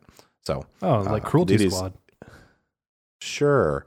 It's constantly there are players that are constantly I mean it has open world PvP, you can flag for Yeah. PvP and then you're fighting. So there's not an esports Okay. scene for it, but there's absolutely a constantly rolling PvP conflict occurring, which is completely shattered by all this. Yeah, totally. That's And- that was and- and also stuff like- getting at. It's like They opened up server transfers and people found out that like you can there's something with the server transfers where you can like dupe gold so people can like get extra money there's things that they didn't think about like server Oh. transfers opened up and there's like guilds the whole guild would tran- decided to transfer off a server and then their city is just left like derelict basically because they're not there anymore. And that's amazing. and and other factions would, will go wait no why would we bother taking it? It's just going to stagnate forever so let them have this like dead city that there's no value in anymore. And then and they're stuck with and then what happens is this way it works is like if i want to you if i need a tier 4 armor smithing um uh table for to make my next level of armor that i want to make um, I have to pay a tax to whoever, whatever guild owns the the table, like owns it. Um, so if if there's a city that my faction owns that the guild that owns it is gone, then why would any other faction conquer it? Because it's going to force me to go to their cities and use their upgraded crafting tables because there's no guild left to upgrade the crafting tables in this one city that I'm in. Uh, so, it's stuff like that where E- it's everyone like, was fucking terrified of the colonialism aspect of this, but they should have been terrified of the gentrification. For sure. I mean, in the end of the I- day, the colonialism is only as I- deep as the cover of the game, really. but I, but s- I saw someone talking on Twitter about how the economy is just right now completely fucked. yes, Um, in this game, it's like people are people are Jesus bartering. Christ. People have have resulted to bartering because they don't want to like spend money at all. Because well, and like, also it- because of the was- value of there is or was a bug where if you're not online when your act- auction house auction pays out, then the gold just disappears. You don't get it. So like, oh. so like, people went from having millions of gold cycling through the economy, Oh which my is the way it's supposed to work, and it was Yeah. fine. Christ, What is but this then, game? but then, but then the gold literally just started falling into a black hole, and it's like, well, wait, now we all need tens of thousands of gold Like- to keep up with what we're doing, all- but it's all yeah. gone. Okay. so it all like, it all went into Jeff Bezos's account. Yeah. like like I'm sure he's all, playing daily. all all joking aside like this is one of the clearest indications for players of the value of qa and how Oh, hard yeah. how Yes. hard But- it is to qa you know- something that is being actively deployed to millions of people What's so weird is they they this game has been in constant testing for like the last few years with with a, a I think like a few thousand people strong testing force.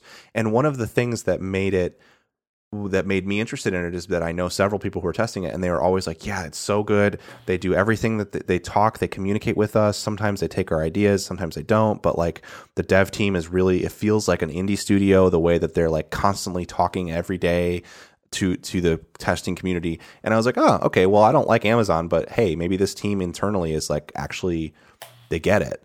Um and i still think maybe they do but it's so weird to me that it took like a month after this game to come came out for all of this stuff to like surface. The first few weeks like the first week there were the queues whatever that's every mmo um, right. and then for a couple weeks there we were playing and it was like whatever this is good this is fun. We're excited for the next time the content comes out for it because we're almost out of it after a couple hundred hours um, that my friends have played. And now all of a sudden, after a month later, it's like completely on fire. well it's just one exploit gets found and then it's just you know Cascades, yeah, exactly. It's just wild that it took as long as it did. Inexplicable.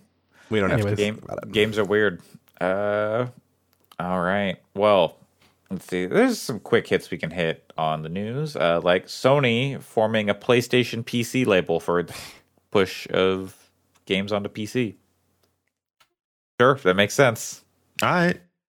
Uh, we we talked about God of War last week, so yeah, they've got God of War, Uncharted coming to PlayStation, presumably other stuff too. Like they're not Yeah. going to stop. So There, there was a funny discourse around this uh, within the past couple of days where I forget who it was. Was it uh, Shuhei Yoshida that was showing uh, Horizon running on a Steam Deck, and everyone was complaining about like, oh man, I miss the Vita. Basically, like that's what it turned into. It's like, wow, Sony's supporting other people's handhelds more than their own, kind of thing. Which you know, whatever. To, it was just an interesting little mini set of discourses that was going on. Yeah, right. Yeah.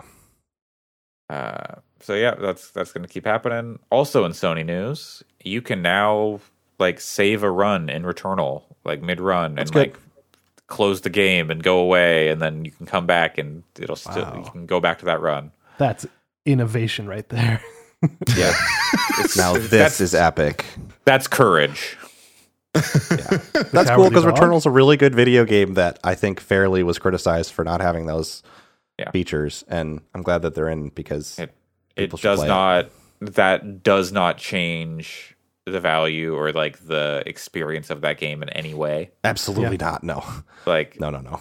anyone who is saying otherwise literally being able to pause the game and like play something else in the middle of a run or you know do whatever that's I got a phone call. The only Right. you can't save scum or anything like it's not Yeah. the only thing that I would that I would say if you are like I can't imagine putting a rundown and then like coming back to it four or five days later and because I'd be like, oh boy, where am I? What have I got? sure Um, but but that doesn't mean that people shouldn't have the option to do that. Like, yeah. yeah, I think life happens yeah, life comes at you fast. Always does. like the Nintendo Switch online's emulated N64 Oh my games god. Maybe I they, I don't know. Maybe they come at you slow. I, I don't know what's up with these games, but people are not happy with the the emulation solution for these N64 games. Yeah, I'll I'll yeah, post a link they in the show notes to the video that MVG did. We've talked about MVG many times on this show because he's just fantastic. He's a developer himself. So uh, he came at the NSO uh, N64 emulation from the perspective of someone who has used and worked on N64 emulators from a community perspective, and the fact that this officially sanctioned, released for bucks one by Nintendo Yeah. doesn't even perform as well as the community ones, which they have got running on the Switch. right. like like that they've homebrewed got running on the Switch. So they're like they know the hardware's capable of running it better. It's just that this solution that was offered is is is bad. Or at Yeah. least not as Uh, good as you know. It's a Nintendo like solution. They they wanted it to be as faithful to the N64 as possible. I, probably not because it sounds like it's not even that good. Um, yeah. It, it's it's a it's a good watch. Uh very recommended if you have, I don't know, 10 minutes. He's Nice. he's very he's very good at articulating these kinds of things in a pretty easy to understand way even if you're not like a programmer. Also, I've heard the controller situation is not great. Like the controller mapping is not good. Uh, I don't know exactly what's up with Oh, yeah. that, but yeah, he did I've talk heard about that. people saying like there's no like you can't remap controls at all, nope. and like the the N64 had a weird layout, whereas like you know it had the The C buttons. had the A A and B, and then it had the four C buttons, and then like the triggers and the Z yeah, I, button, and I think I think it's something like A and B are still A and B, but then the C Yeah. C buttons are like X and Y, and then the two triggers or something. Like it's something weird. I- Yeah, I, can't. I don't remember exactly what it is, but it, and you can't Hmm. change it. So yeah, exactly. Yeah, it's just very strange. Um, yeah, kind of half baked. Nintendo. the, come the on. Nintendo. Uh, next up, Shoji Meguro, Meguro departs Atlus, uh, going to Yeah. work on indie games. Okay. That was kind of Uh, a Surprising. Was what, what? Who was uh Meguro? Who, what did he do? the, the the composer? oh, Yeah. composer. Yeah. Okay, okay. Yeah. which is man, it's a bummer. It's a So Yeah, we're huge getting a lot of Persona Five vibes from some uh, video game, from some indie games. Then yeah, I Well- was I was listening to the Persona after I found that I was listening to the Persona Five OST while going on a walk. I was like, man, Yeah. Toshi Like- Meguro's like good. I would say, especially for three, four, five, like that's the music is arguably one of the most iconic parts of Oh, absolutely. modern modern Persona. Yes. It's good. So yeah. I wonder I still what have build. beneath the mask. oh yeah, I wonder I, what. I like, you've- wonder. Sorry. Oh no, you just pull, yeah, like you said, pulling up an indie game and then suddenly the music just goes hard and you're just like, what? And then you realize, oh yeah, yeah, that's why. Yeah, but but it also makes me wonder, like, what do they do for Persona Six? Do they go with someone else, or do they bring him on as a consultant, or like you know a, a contractor, contractor rather? Uh, if I was if I was Atlus, I'd be like paying him absurd amounts of money to do Persona Six. Honestly, I bet, I bet. I bet also that you could. I don't know. I bet there are talented composers that you could say, "Hey, Sure. here's Oh, what his work sounds absolutely like. Can Yeah. can you can we get Totally. something that has like a similar vibe?" Yeah, give Um, New Blood I- a chance. Sure. in, in to some extent this almost seems like it's only positive to me because it means that there's going to be a wider set of Yeah. games out there that has this this kind of that kind of vibe and style which is awesome so Yeah. No, I. I But yeah, I man, think I would his agree. music is so good. Yeah. Uh, all Get right. Skrillex to do it. Hey it worked for no. kingdom hearts No, no, it didn't. yes it did that song is great maybe it's it's like it's not Or Yeah, that one know. moment in good. Far Cry. You'll never see it. so good. yeah no that's genuine I, i'm not Jeff has. uh, this Jeff is has not turned some bit Full plague doctor on us, by the way. This is not a bit. I like Face My Fears a lot. Just for anybody listening, I think I. I I understand. I understand, and I respect you, Pat. I, I just I I have to. I uh, Skrillex does this to me. I don't understand. You, you- you just It's you okay. all have some sticks that you need to remove from some places. I, I, it's, it's, it's not about Skrillex for me. It's just, it's that, that genre. You don't is- like dubstep, Doesn't is what Yeah, you're it just doesn't. It, yeah, it's it's it's a dubstep thing. Not a. It just doesn't does nothing for me in any way other than go, God, oh, why'd you ruin this? oh no, I'm I, I like I like tasteful. There's what I don't like is like Step. when I first listened to dubstep, it was people who were like, "You got to check this out," and it was like dubstep remixes of Doom songs, and it was like, "Oh, this is this is Well- garbage." But I like I like like actual dubstep. Like I like Skrillex. I like like Flying Lotus. I like like the wide range of dubstep. Flying Lotus has some sick dubstep tracks. Yeah. I, I, I, I associate Flying Lotus with like the new jazz movement. Um, Yeah, yeah, no, the- for sure. But but a lot of the his, his early stuff is is dubstep. Huh, okay. Yeah, the, Also- there, there's good stuff out there. I I would recommend checking out the dubstep remix of Dayman from It's Always Sunny in Philadelphia. That one's So actually that The only, the only good funny. The only good dubstep is in Trackmania. I'm so glad Uh, you brought this up. Trackmania hoovers a lot of dub, good dubstep, yeah, but also a lot of bad dubstep too. Be- Sure, because but I have that is something that, to that is good zip- dubstep. What was Uh, that, Jeff? I have something for you uh, because you mentioned you mentioned it, and I may have created a music video to exactly the Dayman step uh, thing that you're talking about. Hell yeah. Um, um, because I actually uh, I'm friends with the creator, uh, Joe Man, Joman? Yeah. who did that. Yep. Uh, he's a really cool guy. Definitely follow him on TikTok. Uh, but yeah, like he is delightful. I'm going to put it in the Discord real quick. Lovely. Um, Looking forward to and, it. and uh, y'all can have that. And there you go. there you go. this. I see. Thank you. Dark Uh, Souls stream intro. Solaire Step. Because if you're thinking of Dayman, who Yeah. else do you think Yeah. of? Oh, man. Yeah. All right. Into the show notes that goes also, obviously. Uh, the only the only proper dubstep song that I would say is like I enjoyed was a remix of "I Knew You Were Trouble" by Taylor Swift. that I Oh, that's accident good one. I oh, yeah. accident like I thought was the original song, but then and like but then my friends were like, "No, this is not the original." I was like, "I don't know. This is just what I downloaded. It came, and I don't know." That I- remix is what made me like that Taylor Swift album. Yeah, So- I I don't care about the album. I just like that song. I I had never heard Adele's "Set Fire to the Rain." I only ever heard the dubstep remix as my my initial uh, exposure to it. That's really funny. That is Anyways. good. Yeah, Anyways, Persona, bring in some dubstep, I guess. Oh god, no. yeah, no.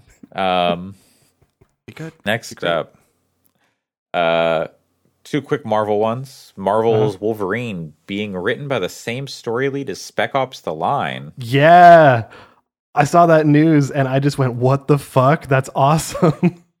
Wolverine okay. going to be using All some white phosphorus on some. God. Jesus Like- Christ.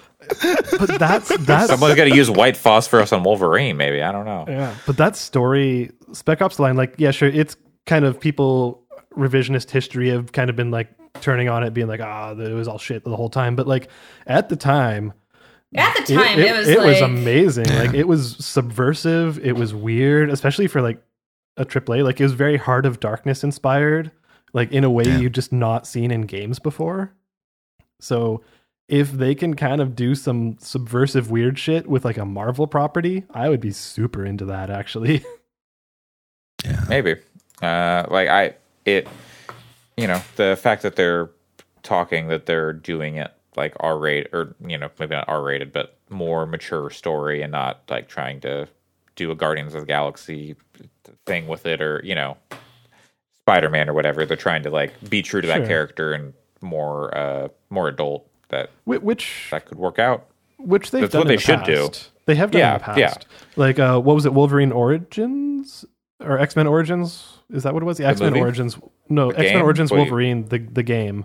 Like that was an Oh, M rated. okay. That was was like an that was an M rated uh, Wolverine game. I'm pretty sure I remember that having lots of like j- jibs and stuff like that. Mm-hmm. Yeah, it did. Like the cut of your jib, Bub. nicked, bub. uh, and also in Marvel news, uh, Skydance, uh, Amy Hennig's Skydance Game Studios, uh, where Amy Amy Hennig is at, is working with Marvel on a adventure or on some sort of game. Uh, like It's a new yeah, Legacy of Kain game, calling it. Oh my Um, god. I wish. I Yes. wish. Wait, is that a Marvel property and I didn't know it? Uh, Amy Hennig is the writer for Oh, Legacy of Kain. Yeah, but, yeah, yeah. Oh, I know, I know. Yeah. But like, What at if the same what if it's a Blade game that ties into Legacy of Kain? There we go. That's the Marvel Connect. what if they add Kain to the Avengers? Like, like the, prop, the proper MCU. Done. Sold. I'm in. Say no more. They're making Doesn't a Blade movie, aren't they? They're making Tony. Blade a movie, right? Yeah. Yeah, Mahershala Ali is Mahershala Ali Blade. yeah, Yeah, Mahershala Ali is, Blade. Blade. Which is Blade. That's good casting. And then he says, be- "What about the be Soul Reaver?" And then what That about the motherfucker's Soul always trying to Reaver? reave souls. No, The but what I hope is that this dubstep. Marvel game, whatever it is, I don't really care that much uh, about what it is, uh, to be honest with you. But I do hope that it gives them a huge funding boost so that they can make a Legacy game. Same. Let's be honest. Same. Like, Same. I like the MCU. I like Marvel. We're all tired. Oh yeah. Yeah. No, I Yeah. like. I was we can say thinking this because about. Sam's not here. Yeah. No, I was thinking about this. Like how like I don't remember. Maybe five years ago, I was talking to somebody about like. Oh God, can't go. Whereas, like talking to my dad, I was like, "Man, I am just like so like into this. You know, it's so great that there's these like they have a formula, but the formula is always interesting. And now I'm just like, I'm just tired and Yeah. exhausted Well, of it. Like, like I- I, like I, it's like and I've liked the individual things that I've watched this year. Like I liked WandaVision. I liked uh well, up until the last episode, which I didn't like, uh, and I liked uh the um Shang Chi. But it's like uh, I'm Like just Loki. tired, man. Of It- of Mm. it's getting just tired of saturated. It's getting saturated frankly. Well, Even And- when even when there's like a drought because of you know global pandemic, it's still like oh my god. It came back and I was like, And they- "Ah, did it have to? they finally it's i was ex- so excited for eternals because i was like finally we're gonna do something a little bit different and it sounds Finally, like that movie Kingo. sucks so like yeah but like I at least find that concept interesting and it Yeah, sounds like that and movie it's like- sucks so now they're like never the- gonna make another interesting movie ever again. I am so bummed about that because yeah, it, because uh, in theory, I really wanted to like that where it's like interesting concept, new characters that I'm personally not familiar with. Uh, Chloe Zhao, who's like, uh, she's like an like real artist that they've gotten to do this, and it's just like So sorry, I've been out of the loop on it. What about it sucks? Like, is it just poor execution? So it's it, the movie. The movie isn't out yet. Uh, Yeah. it's No, the but like reviews are critical Yeah. reception has been real bad. Um, yeah, We can talk after the cast. Yeah, Yeah, we- you know, if people don't want spoilers for it, that's fair. Yeah. But yeah. there is the some. reviews have been. There's a real mediocre. doozy of a of an insinuation in this movie. That's unfortunate. I may still go see it. Oh yeah, I'm I heard of curious, that. but I have very low expectations for it at this point. So we'll um, I'll just Anyway, wait for yeah. Disney Plus. that's Anyways, generally to me that means that's part of why Marvel video games. I'm just kind of like, uh, we'll see. Mm-hmm. I'm, I'm Yeah, on a wait and like- see with all of them. Me too. Like I really love the uh, Spider-Man games, but I'm like the rest of them. I'm kind of like, I, apparently, like I've heard mostly good things about Guardians, which oh was yeah, yeah, surprising Which is- uh, based on how that game looked. But uh, fun. so like I'll check it out when it's on sale because Yeah. Yeah, and that's got so many I'm games at, to play right now. yeah. yeah. It's awesome I, I was I was so good, burned by Square Enix's uh, Avengers, Avengers? so Yeah. yeah. Yeah. Um. I was burned before. What? Uh, We'll, we'll all be burned Yeah. again. yep, we sure will be. get your hand off that stove. Thanks, Mickey Mouse. Uh, okay. Make Spider-Man public domain, please. Oh please, come on. Emis- like- the emissary of hell in return. it's Japanese Spider Spider-Man. Uh, I thought this already happened. Vicarious Visions dropping its name and fully merging with Blizzard. No, this we already happened. we speculated that that would happen. we definitely thought it talked already about did. They they absorbed like all their employees though, like la- uh, earlier this year. yeah, I thought I thought that was already a thing that happened. Okay. Yeah, but like now it's just kind of like it's officially happening. It's like yeah, Vicarious Visions is no more. Now it's just been Huh. sucked into Blizzard permanently. Uh-huh. Yeah. Well, uh, good luck to all those employees, and hopefully they can, you know, make that. Well, they all work at Blizzard place. now. well, I think. th- yeah, I, I don't think there's anyone that was Oh let yeah. go. Well, It's oh yeah. Well, that. Oh well, then everything's fine. They work at Blizzard. That's Yeah. great. Yeah. Everything's I- peachy keen. I would still say good luck. yeah. that that's more. That was you know more the Yeah, insinuation. of, hey, good luck totally at. Blizzard. uh, you know, they were still like in that like in the parent company like structure, uh, but now they're you know just good luck with that whole situation and improving it, making it better. Uh, and in the most unsurprising news of the year, also Blizzard related, BlizzCon, BlizzConline 2022 canceled Yep. Because would have been a mess for many reasons. could you imagine? Oof. Yeah. They, hey everybody, here's Overwatch 2. And oh god, don't uh, don't think about anything else that is going on with our company. I forget the reasons. I think they, the reasons they gave were like, oh, we're just gonna focus our time on Overwatch and Diablo development. Like that's what that's why we're canceling it. Sure, uh, Like, sure, Jan. like, what Sure. uh, It's like, yeah, Yeah. it's not like there's been just a whole bunch of other bullshit around your company. uh-huh. Yeah. They're also basically like, you know, full empathy to the people working on these games because I'm sure that it's been a real one over there. It has been a real one over there for a long time, it sounds like, and is currently. But I have one friend who's really into Diablo 2 Resurrected, and apparently that game is like actively on fire because It it, just- had. Oh yeah, continue. It's good. It doesn't have a lot of bugs or anything. It's just that it blew up in popularity in China and their servers Hmm. are global. So it's like huge login queues Oh. all over the place. Interesting. Oh. It's like it's huge in in I think in Korean markets too. It's huge in Asian markets and Um, so I think because the original D2 didn't come out there, maybe. Oh. Um, I'm not sure. Maybe. but Oh. like China, Um, that wouldn't yeah. surprise me because Yeah, of like like- Yeah. skeletons Is and it- stuff. Yeah, is, I imagine which it they didn't be- change.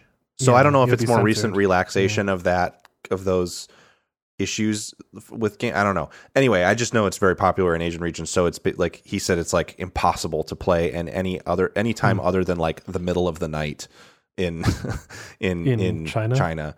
Um, Yeah. Otherwise, you're going to sit in a queue for an hour, and Blizzard just doesn't say anything. They're completely quiet.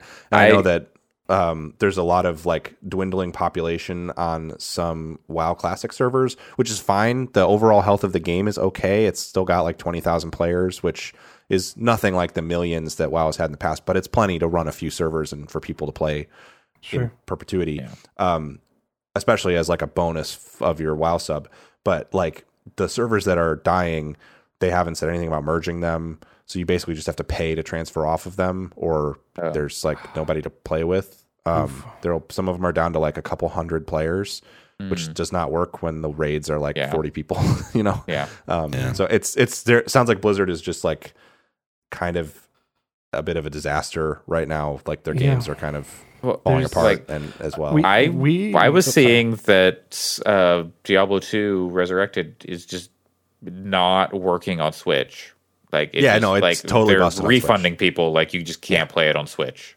Yep. And Blizzard not saying anything about it. yep. I'm just Yep. looking up when we talked Which is funny because this. It's really good on PC. Like it plays well. I played a little bit of it, and it's it's totally good. It's a good remaster of the game. Um, much better than like the Warcraft stuff they did. But, There we go. Uh, Um, back in July, July 17th of 2021, uh, that's when we started talking about kind of the World of Warcraft, the exodus that Blizzard was seeing. And that started as a combination of, uh, was it Shadowlands? That was the one that had been most recently released. Like just the reception on that being fairly negative. Uh, and especially with how the economy had changed. Alongside, this is also when the sexual abuse and worker abuse allegations started bubbling up. Yeah. So it, it seemed like there was just kind of a big wave that hit WoW specifically and Well- pushed people away. And then it's just like all this other stuff has been rising up to the surface alongside it. And it's like, for a lot of people, it seems poisoned right now. This this is this is a little bit different because it's less people leaving WoW Classic and more people migrating to different servers. Yeah. Um, so Yeah. it's it's it's less that the population of the game itself is taking a huge hit, and it's more that they're they're consolidate people are consolidating on servers, which is leaving other servers with like very low pops. Um, And that's it- also WoW Classic, not WoW. Like Yeah. the Wow. current, whatever the the modern, yeah, Yeah. Owen Shadowlands is Wilson's WoW. different, yeah. Yeah. Uh, yeah, Anyway, whatever it's- whatever it's the modern iteration is, but yeah, um, so yeah, Blizz, Blizzard having a, having a normal one. Having a time. And speaking of canceled well, conventions, Uh, oh, Actually, did we ever talk about? Because I think it happened this week. We didn't write it down. There was the Bobby Kotick tweet thread that he put out, or the, the thread that came Oh, out about yeah. all the changes they're making. Like he's cutting his salary to 60k a year, and like all this which other is stuff. like, and uh, yeah, uh, like they're gonna they're gonna he has no in- other sources of income, so he's really Right, I was gonna gonna say, Yeah. like, what, But- what what's your level of like bonus and stock options? and- yeah, yeah. yeah, but like it, it was a lot of stuff beyond that. It was like they're gonna be implementing Yeah. more hiring practices. Zero um, tolerance policy like- on like- like, and- harassment and Yeah, like and I will say that stuff. Love to work in a business that doesn't have a zero tolerance policy for harassment. Come on. Yeah, fuck. But like it, it seems like they're making at least small steps towards like positive changes, whether or not they actually end up, you know, it, we have to we I don't think we can take them at face value. Like they're saying all these things, but it's the kind of thing where you have to kind of wait and see like six Yeah, months and see- see. see what the employees are saying about it and you know for Yeah. sure what we get see what happens with organization if like things get unionized if uh like you know getting rid of things like forced arbitration and uh, is is good it's good to have those things removed so people can have recourse if something happens um but Yeah. yeah until we see uh, like the actual impact and what the employees at the company like think, then it's hard to say either way. Yeah. Uh, yeah. Anyways, I it'll be interesting to see, but it's just we I we didn't write it down, but it's just worth a quick conversation. The Bobby Kotick thing, like the, the pay is That thing is stupid. It, it is. It's- it it's- is. Who cares? It's it's a not going to change stunt. anything. Yeah. Yeah. Yeah. Oh, absolutely. Yeah. Oh no, he's down to 60k a year with his couple billion in the bank. Like, Fucking oh no. Fucker makes three times more than I do, for, you know, in the salary for fucking Yeah, like they should they should be making that the base salary for you know uh, entry level contracted QA Yeah. people now. Yeah, is that is is that what like the lowest people at uh, at Activision make? You know, Probably not. or- yeah, exactly. Like, why are you making more than anybody at that company right now? Yeah. Uh, anyway, So, any, anyways, speaking of things that are canceled, PAX PAX South forever. Yeah, Pa- PAX South, not PAX South forever. PAX South for never because it's been canceled uh, Yep. for i- indefinitely. yeah, Uh, For the and foreseeable not just because yeah like uh despite you know even if next year there's no like covid or anything there are no plans to uh to have another one anytime soon yeah, and I it guess, just sounded like- yeah. The, the the statement they put out made it look like they it just never saw growth. It said it was basically Yep. the same attendance, the same everything since 2015. So, and with the show not running last year, they're like, well, should we just run it ever again? And it seems like the answer is no. I mean, Mhm. I'm who's I don't think I think there's going to be a lot of people who maybe in this period will come to the conclusion that maybe we don't need to go to PAX every year. uh Speaking of definitely a- saturated, Right? yeah, and I was Mhm. like just thinking about this when this announcement came out. I was just like, man, I love the vibe of PAX. I love like Yeah. going and being in a space where there's just like all these people around to talk about video games, and it's really and it's fun and like at least the at PAX Prime, it's a pretty diverse group of people, and and it's it's cool. But also, like, I don't care about playing video games before they come out anymore. I have enough to Yeah. do. i have games that are and- out i have and the panels are cool, but The like thing I don't really follow most game podcasts and media anymore either. So I, I don't know. Yeah, like I, I think the thing about going to PAX in when was the first year I went to it? 2011, uh, PAX East.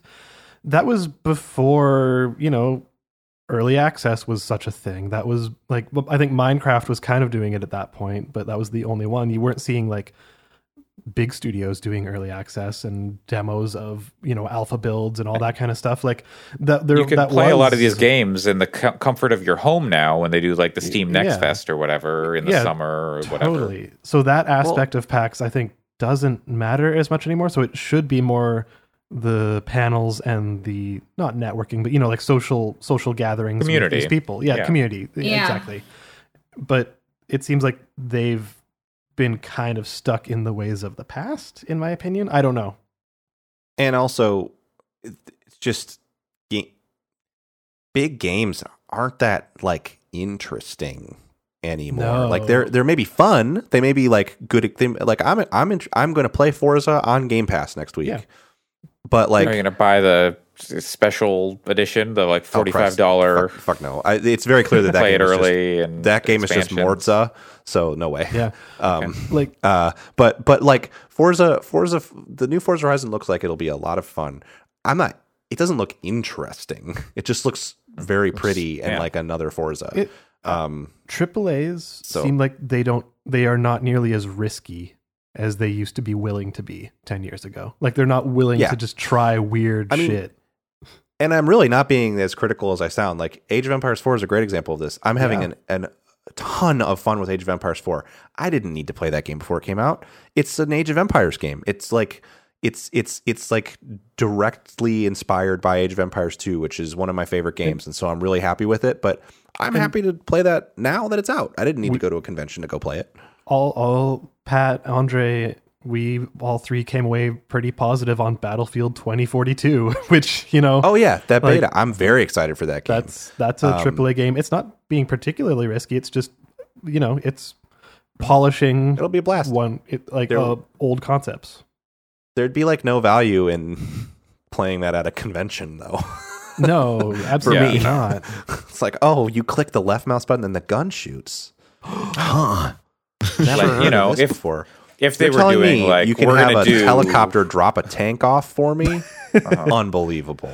Wow. I, if they were gonna do like, hey, we're gonna do, you know, like come play a match with, you know, 128 people or you know, however many people are in a match. It's 64 Sure. and 64, right? So it's 128. It's like if you know, if they were doing like, oh, come play a match with like everyone, do a full thing, not just like, oh, come sit at a kiosk and well, you know, shoot some AI or whatever. i- but if they would have done that in March, you Oh, know, yeah, that'd be- like, and it, it's like the only place you could do it is physically in this location. Then that's Yeah. cool. Like that's fine. Yes, like, yeah, there, there that's- is there is an inherent there's an inherent value to that. yes, So yeah, The, the the coolest thing recently, the two coolest things that happened to me is I got to play Outer Wilds and play it with the art director standing next to me, which was really cool. Um, and then uh, I played Due Process in like a LAN environment where it was like we had to close. It wasn't even over like Discord or something. The our, the mics were all just like hardware uh, nice. wired together, so we could all hear each other Oh. talking. Classic And, LAN. Um, Yeah. it was really cool, and that made me go, man, due process is awesome. I haven't played it once since it became available on Steam because I'm never going to recreate that experience of playing it. And those things were cool, but I I don't know that they were worth. I, I don't look at those experiences and go like, man, I can't wait to spend three hundred dollars to go to PAX again and have like a half hour of experiences on that level. You know, like I don't know. yeah. Uh, Anyways, well, rest in peace, Pax. R.I.P. Uh, and uh, this week we'd be remiss if we did not mention the state of play, which was All you right. know, sometimes you got uh, you got marketing obligations to your pu- to your publishing partners, and you got to put out uh, uh, some videos, and that's what this seemed like. yeah, there was Nothing, nothing, nothing major Nothing- at all. There, there was one. th- There was one big thing. yeah. Big, big, Is it yeah, big? Did you- did you- is it Is big? it a big thing? big. Are you talking It's, about it's the new Kind of bugs, kind of snacks, Kind of Kind of big. the Isle of Big Snacks. Snacks? The Bugsnax DLC. Yeah, It's a free upgrade too. but like, Oh, nice. Uh, appar- how, how does that how does that work? Can we talk about the don't ending know. of Bugsnax yet? Is that I- is the moratorium okay, up on that? Um, spoilers for Bug we need to? Snacks. Uh, Yeah. No, I- well, I don't, that doesn't, we don't need to. Uh, No, we don't let's need just to. let's The just, let's, just, say, let's just say this: the ending of Bugsnax does not leave it in a place where you could continue to there look is at a Bug point Snacks. of no return in the game, basically, where you Yeah. where it's like, okay, Right. if you go to this point, you won't be able to go back and play more of it. Yeah, so Uh, I, but I assume this kind of like slots itself in before before that. Yeah. I think it does, um, from what it looks like, uh, because in the trailer it looks like they they show um, like your island, uh, the actual island that you're on. Um, and they like they added Yeah, like and- a and hut for your character, and like you can decorate it and stuff. Um, Yeah, the you can village. dress bugsnax uh, up in hats. let- There's let- more let- bugsnax. Let, let's Uh, let's. It, the village exists in this one, so you can definitely use it. Um, so we have to know where. Anyways, it is in the there's that- a there's that a spot. there's a giant bunger with uh with uh tater tots. Um, so you know, Very good. very good. I am all on board. I'm gonna probably restart this game and play like try to 100% it with the DLC. I'm so excited. well, uh, apparently because of Greg Miller, this game will now have trophies. It was not going to. The DLC was not going to have trophies. And then Oh. Greg Miller complained on Twitter, and then that made Young Horses have a meeting. Like, okay, I guess we're putting trophies in. That's Care funny. about that. I, I guess. You can thank Greg Miller or damn him. I don't know if that'll delay Uh. the game at all, but I think it's coming next year, right? We're almost there. So, yes. you know, Yeah. Uh, early 2022. So it shouldn't be too long. and I sometime in the next six months, maybe. So yeah, I'm so fucking excited. I'll, I'll quickly run down the list of what showed up there. We don't have to talk about any or of these. So We Yeah. got Deathverse Let It Die. We got We Are Okay, OFK but wait, wait, being that- shown. We'll, we'll, we'll, we'll come back to it. We Are OFK. We've got Five Nights at Freddy's Security Breach. We got Death's Door, which is already out. Uh, we got Kart Rider Drift, KOF, First Class Trouble, which was kind of an Among Us-y kind of uh, like Velvet Sundown almost looking thing. Uh, Star Ocean, the the Divine Force, Little Devil Inside, and that's it. Uh, Uh, Little Devil Inside looks really, really, really, really good, but Yeah, Yes. it does. It, uh, do- it looks really good to about it. play. It. didn't show that great. Like I, I'm gonna play also- it. It looks awesome, but They also keep showing it, and it seems like the kind of game that is so weird and yeah, all over the place that it doesn't can't really glean much from watching it. Totally. Like basically, what It's what the value of them showing it is they've had some like missteps with some character designs and stuff that were a little uh, on the Oh, right. uncool side, and Yeah. and but their response to that was, "Hey, it's great that we've learned this now because we have plenty of time to fix it." So yeah. and they were like, um, "Oh fuck, we had no idea." Basically, yeah, yeah. So, So, uh, um, This is I- a I- I- Korean game, right? yeah, yeah, yeah. They had Also- some like um like sort of uh indigenous characters that had some Yeah. sort of caricature esque like stereotypical kind associated of, with them. Yeah. And uh and people called them on it and they're like, "Hey, we didn't even know that this was an issue, so we're going to fix it now." And it's Yeah. cool. which seemed more like cultural ignorance, like not malicious. Absolutely. But, yeah, yeah. it um, didn't seem yeah. But Andre, you were gonna say about Deathverse Let It Die. Uh, Death versus Let It Die. That means we get more Uncle Death in our lives. hope so. That game looks like that game looks like shit. Yeah. But But so did Let It Die. yeah, no, yeah, yeah. I still like that game. I like Let It it's Die like too. A battle royale, like what is? It's, I it's don't like a. know It looks what like a that game is. MOBA, kind of. It may be.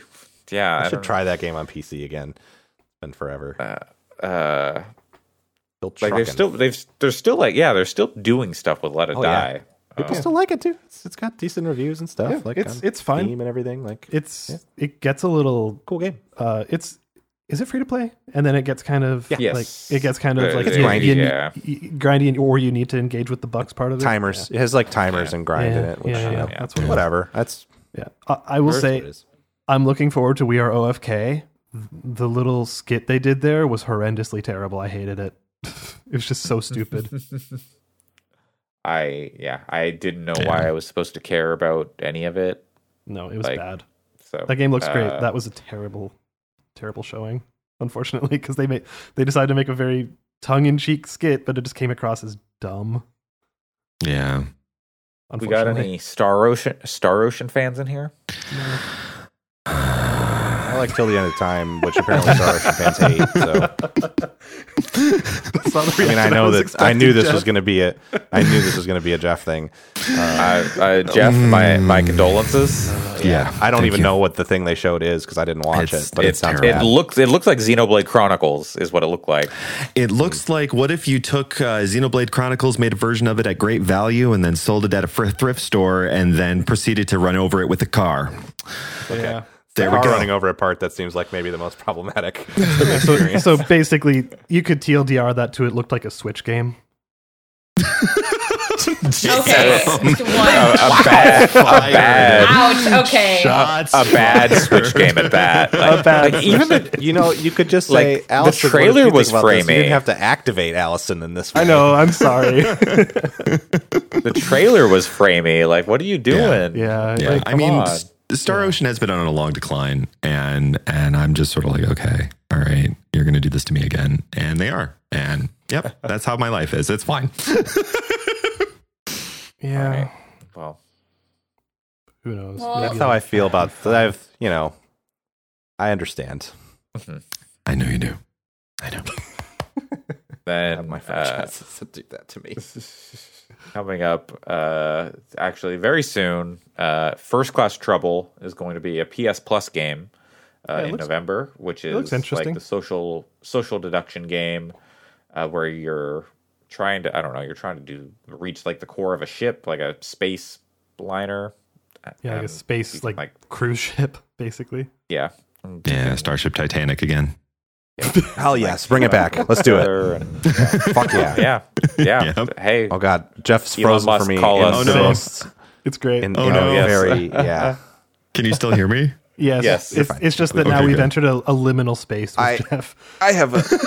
I have. I have to depart anyway, Yes. so I Well, can be Yeah, we can end this podcast. Yeah. so I Well, can yeah. start r- rotating the car around Martinsville Yeah. Speedway. All right. Pat needs to Alright. strap himself into a, a virtual vehicle.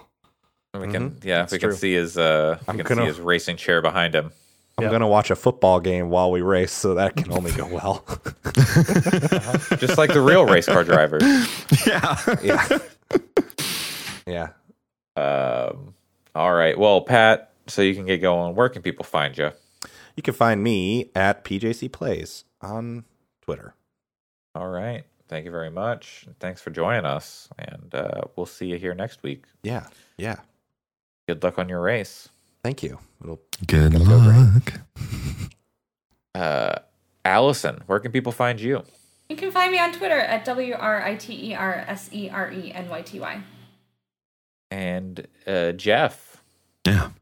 Uh, you can find me on TikTok, Twitter, and Twitch, all at the same uh, nick. That's at Stranger Peace. Stranger as in Stranger Dangers, Peace as in peace and love. Uh, put them all together in one word, and that's where you'll find me. All right. And you can find me on Twitter at Coolslaw, C O O L S L 4 W, and on Twitch, Coleslaw, C O L E S L 4 W.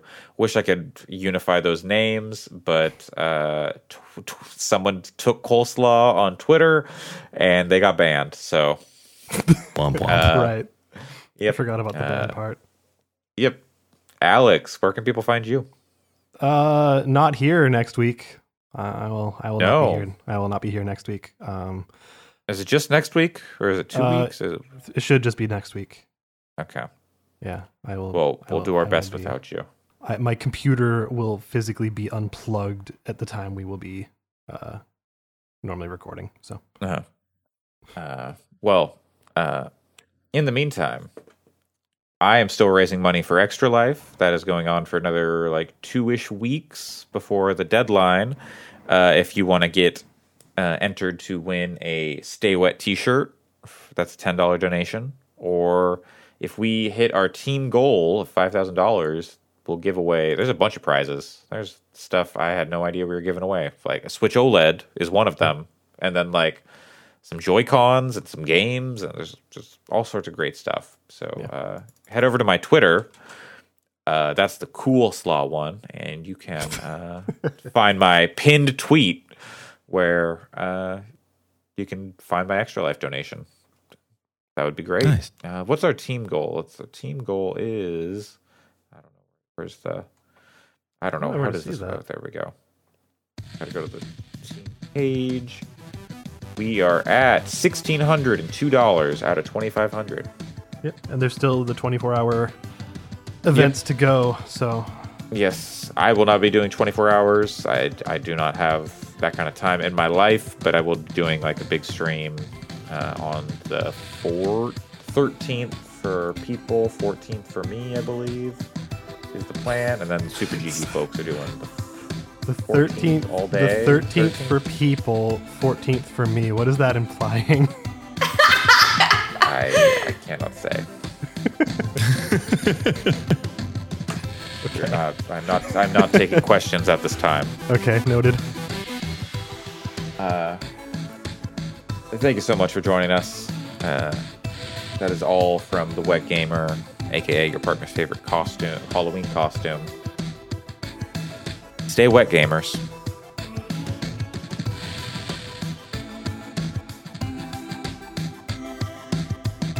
Nice. Abject silence.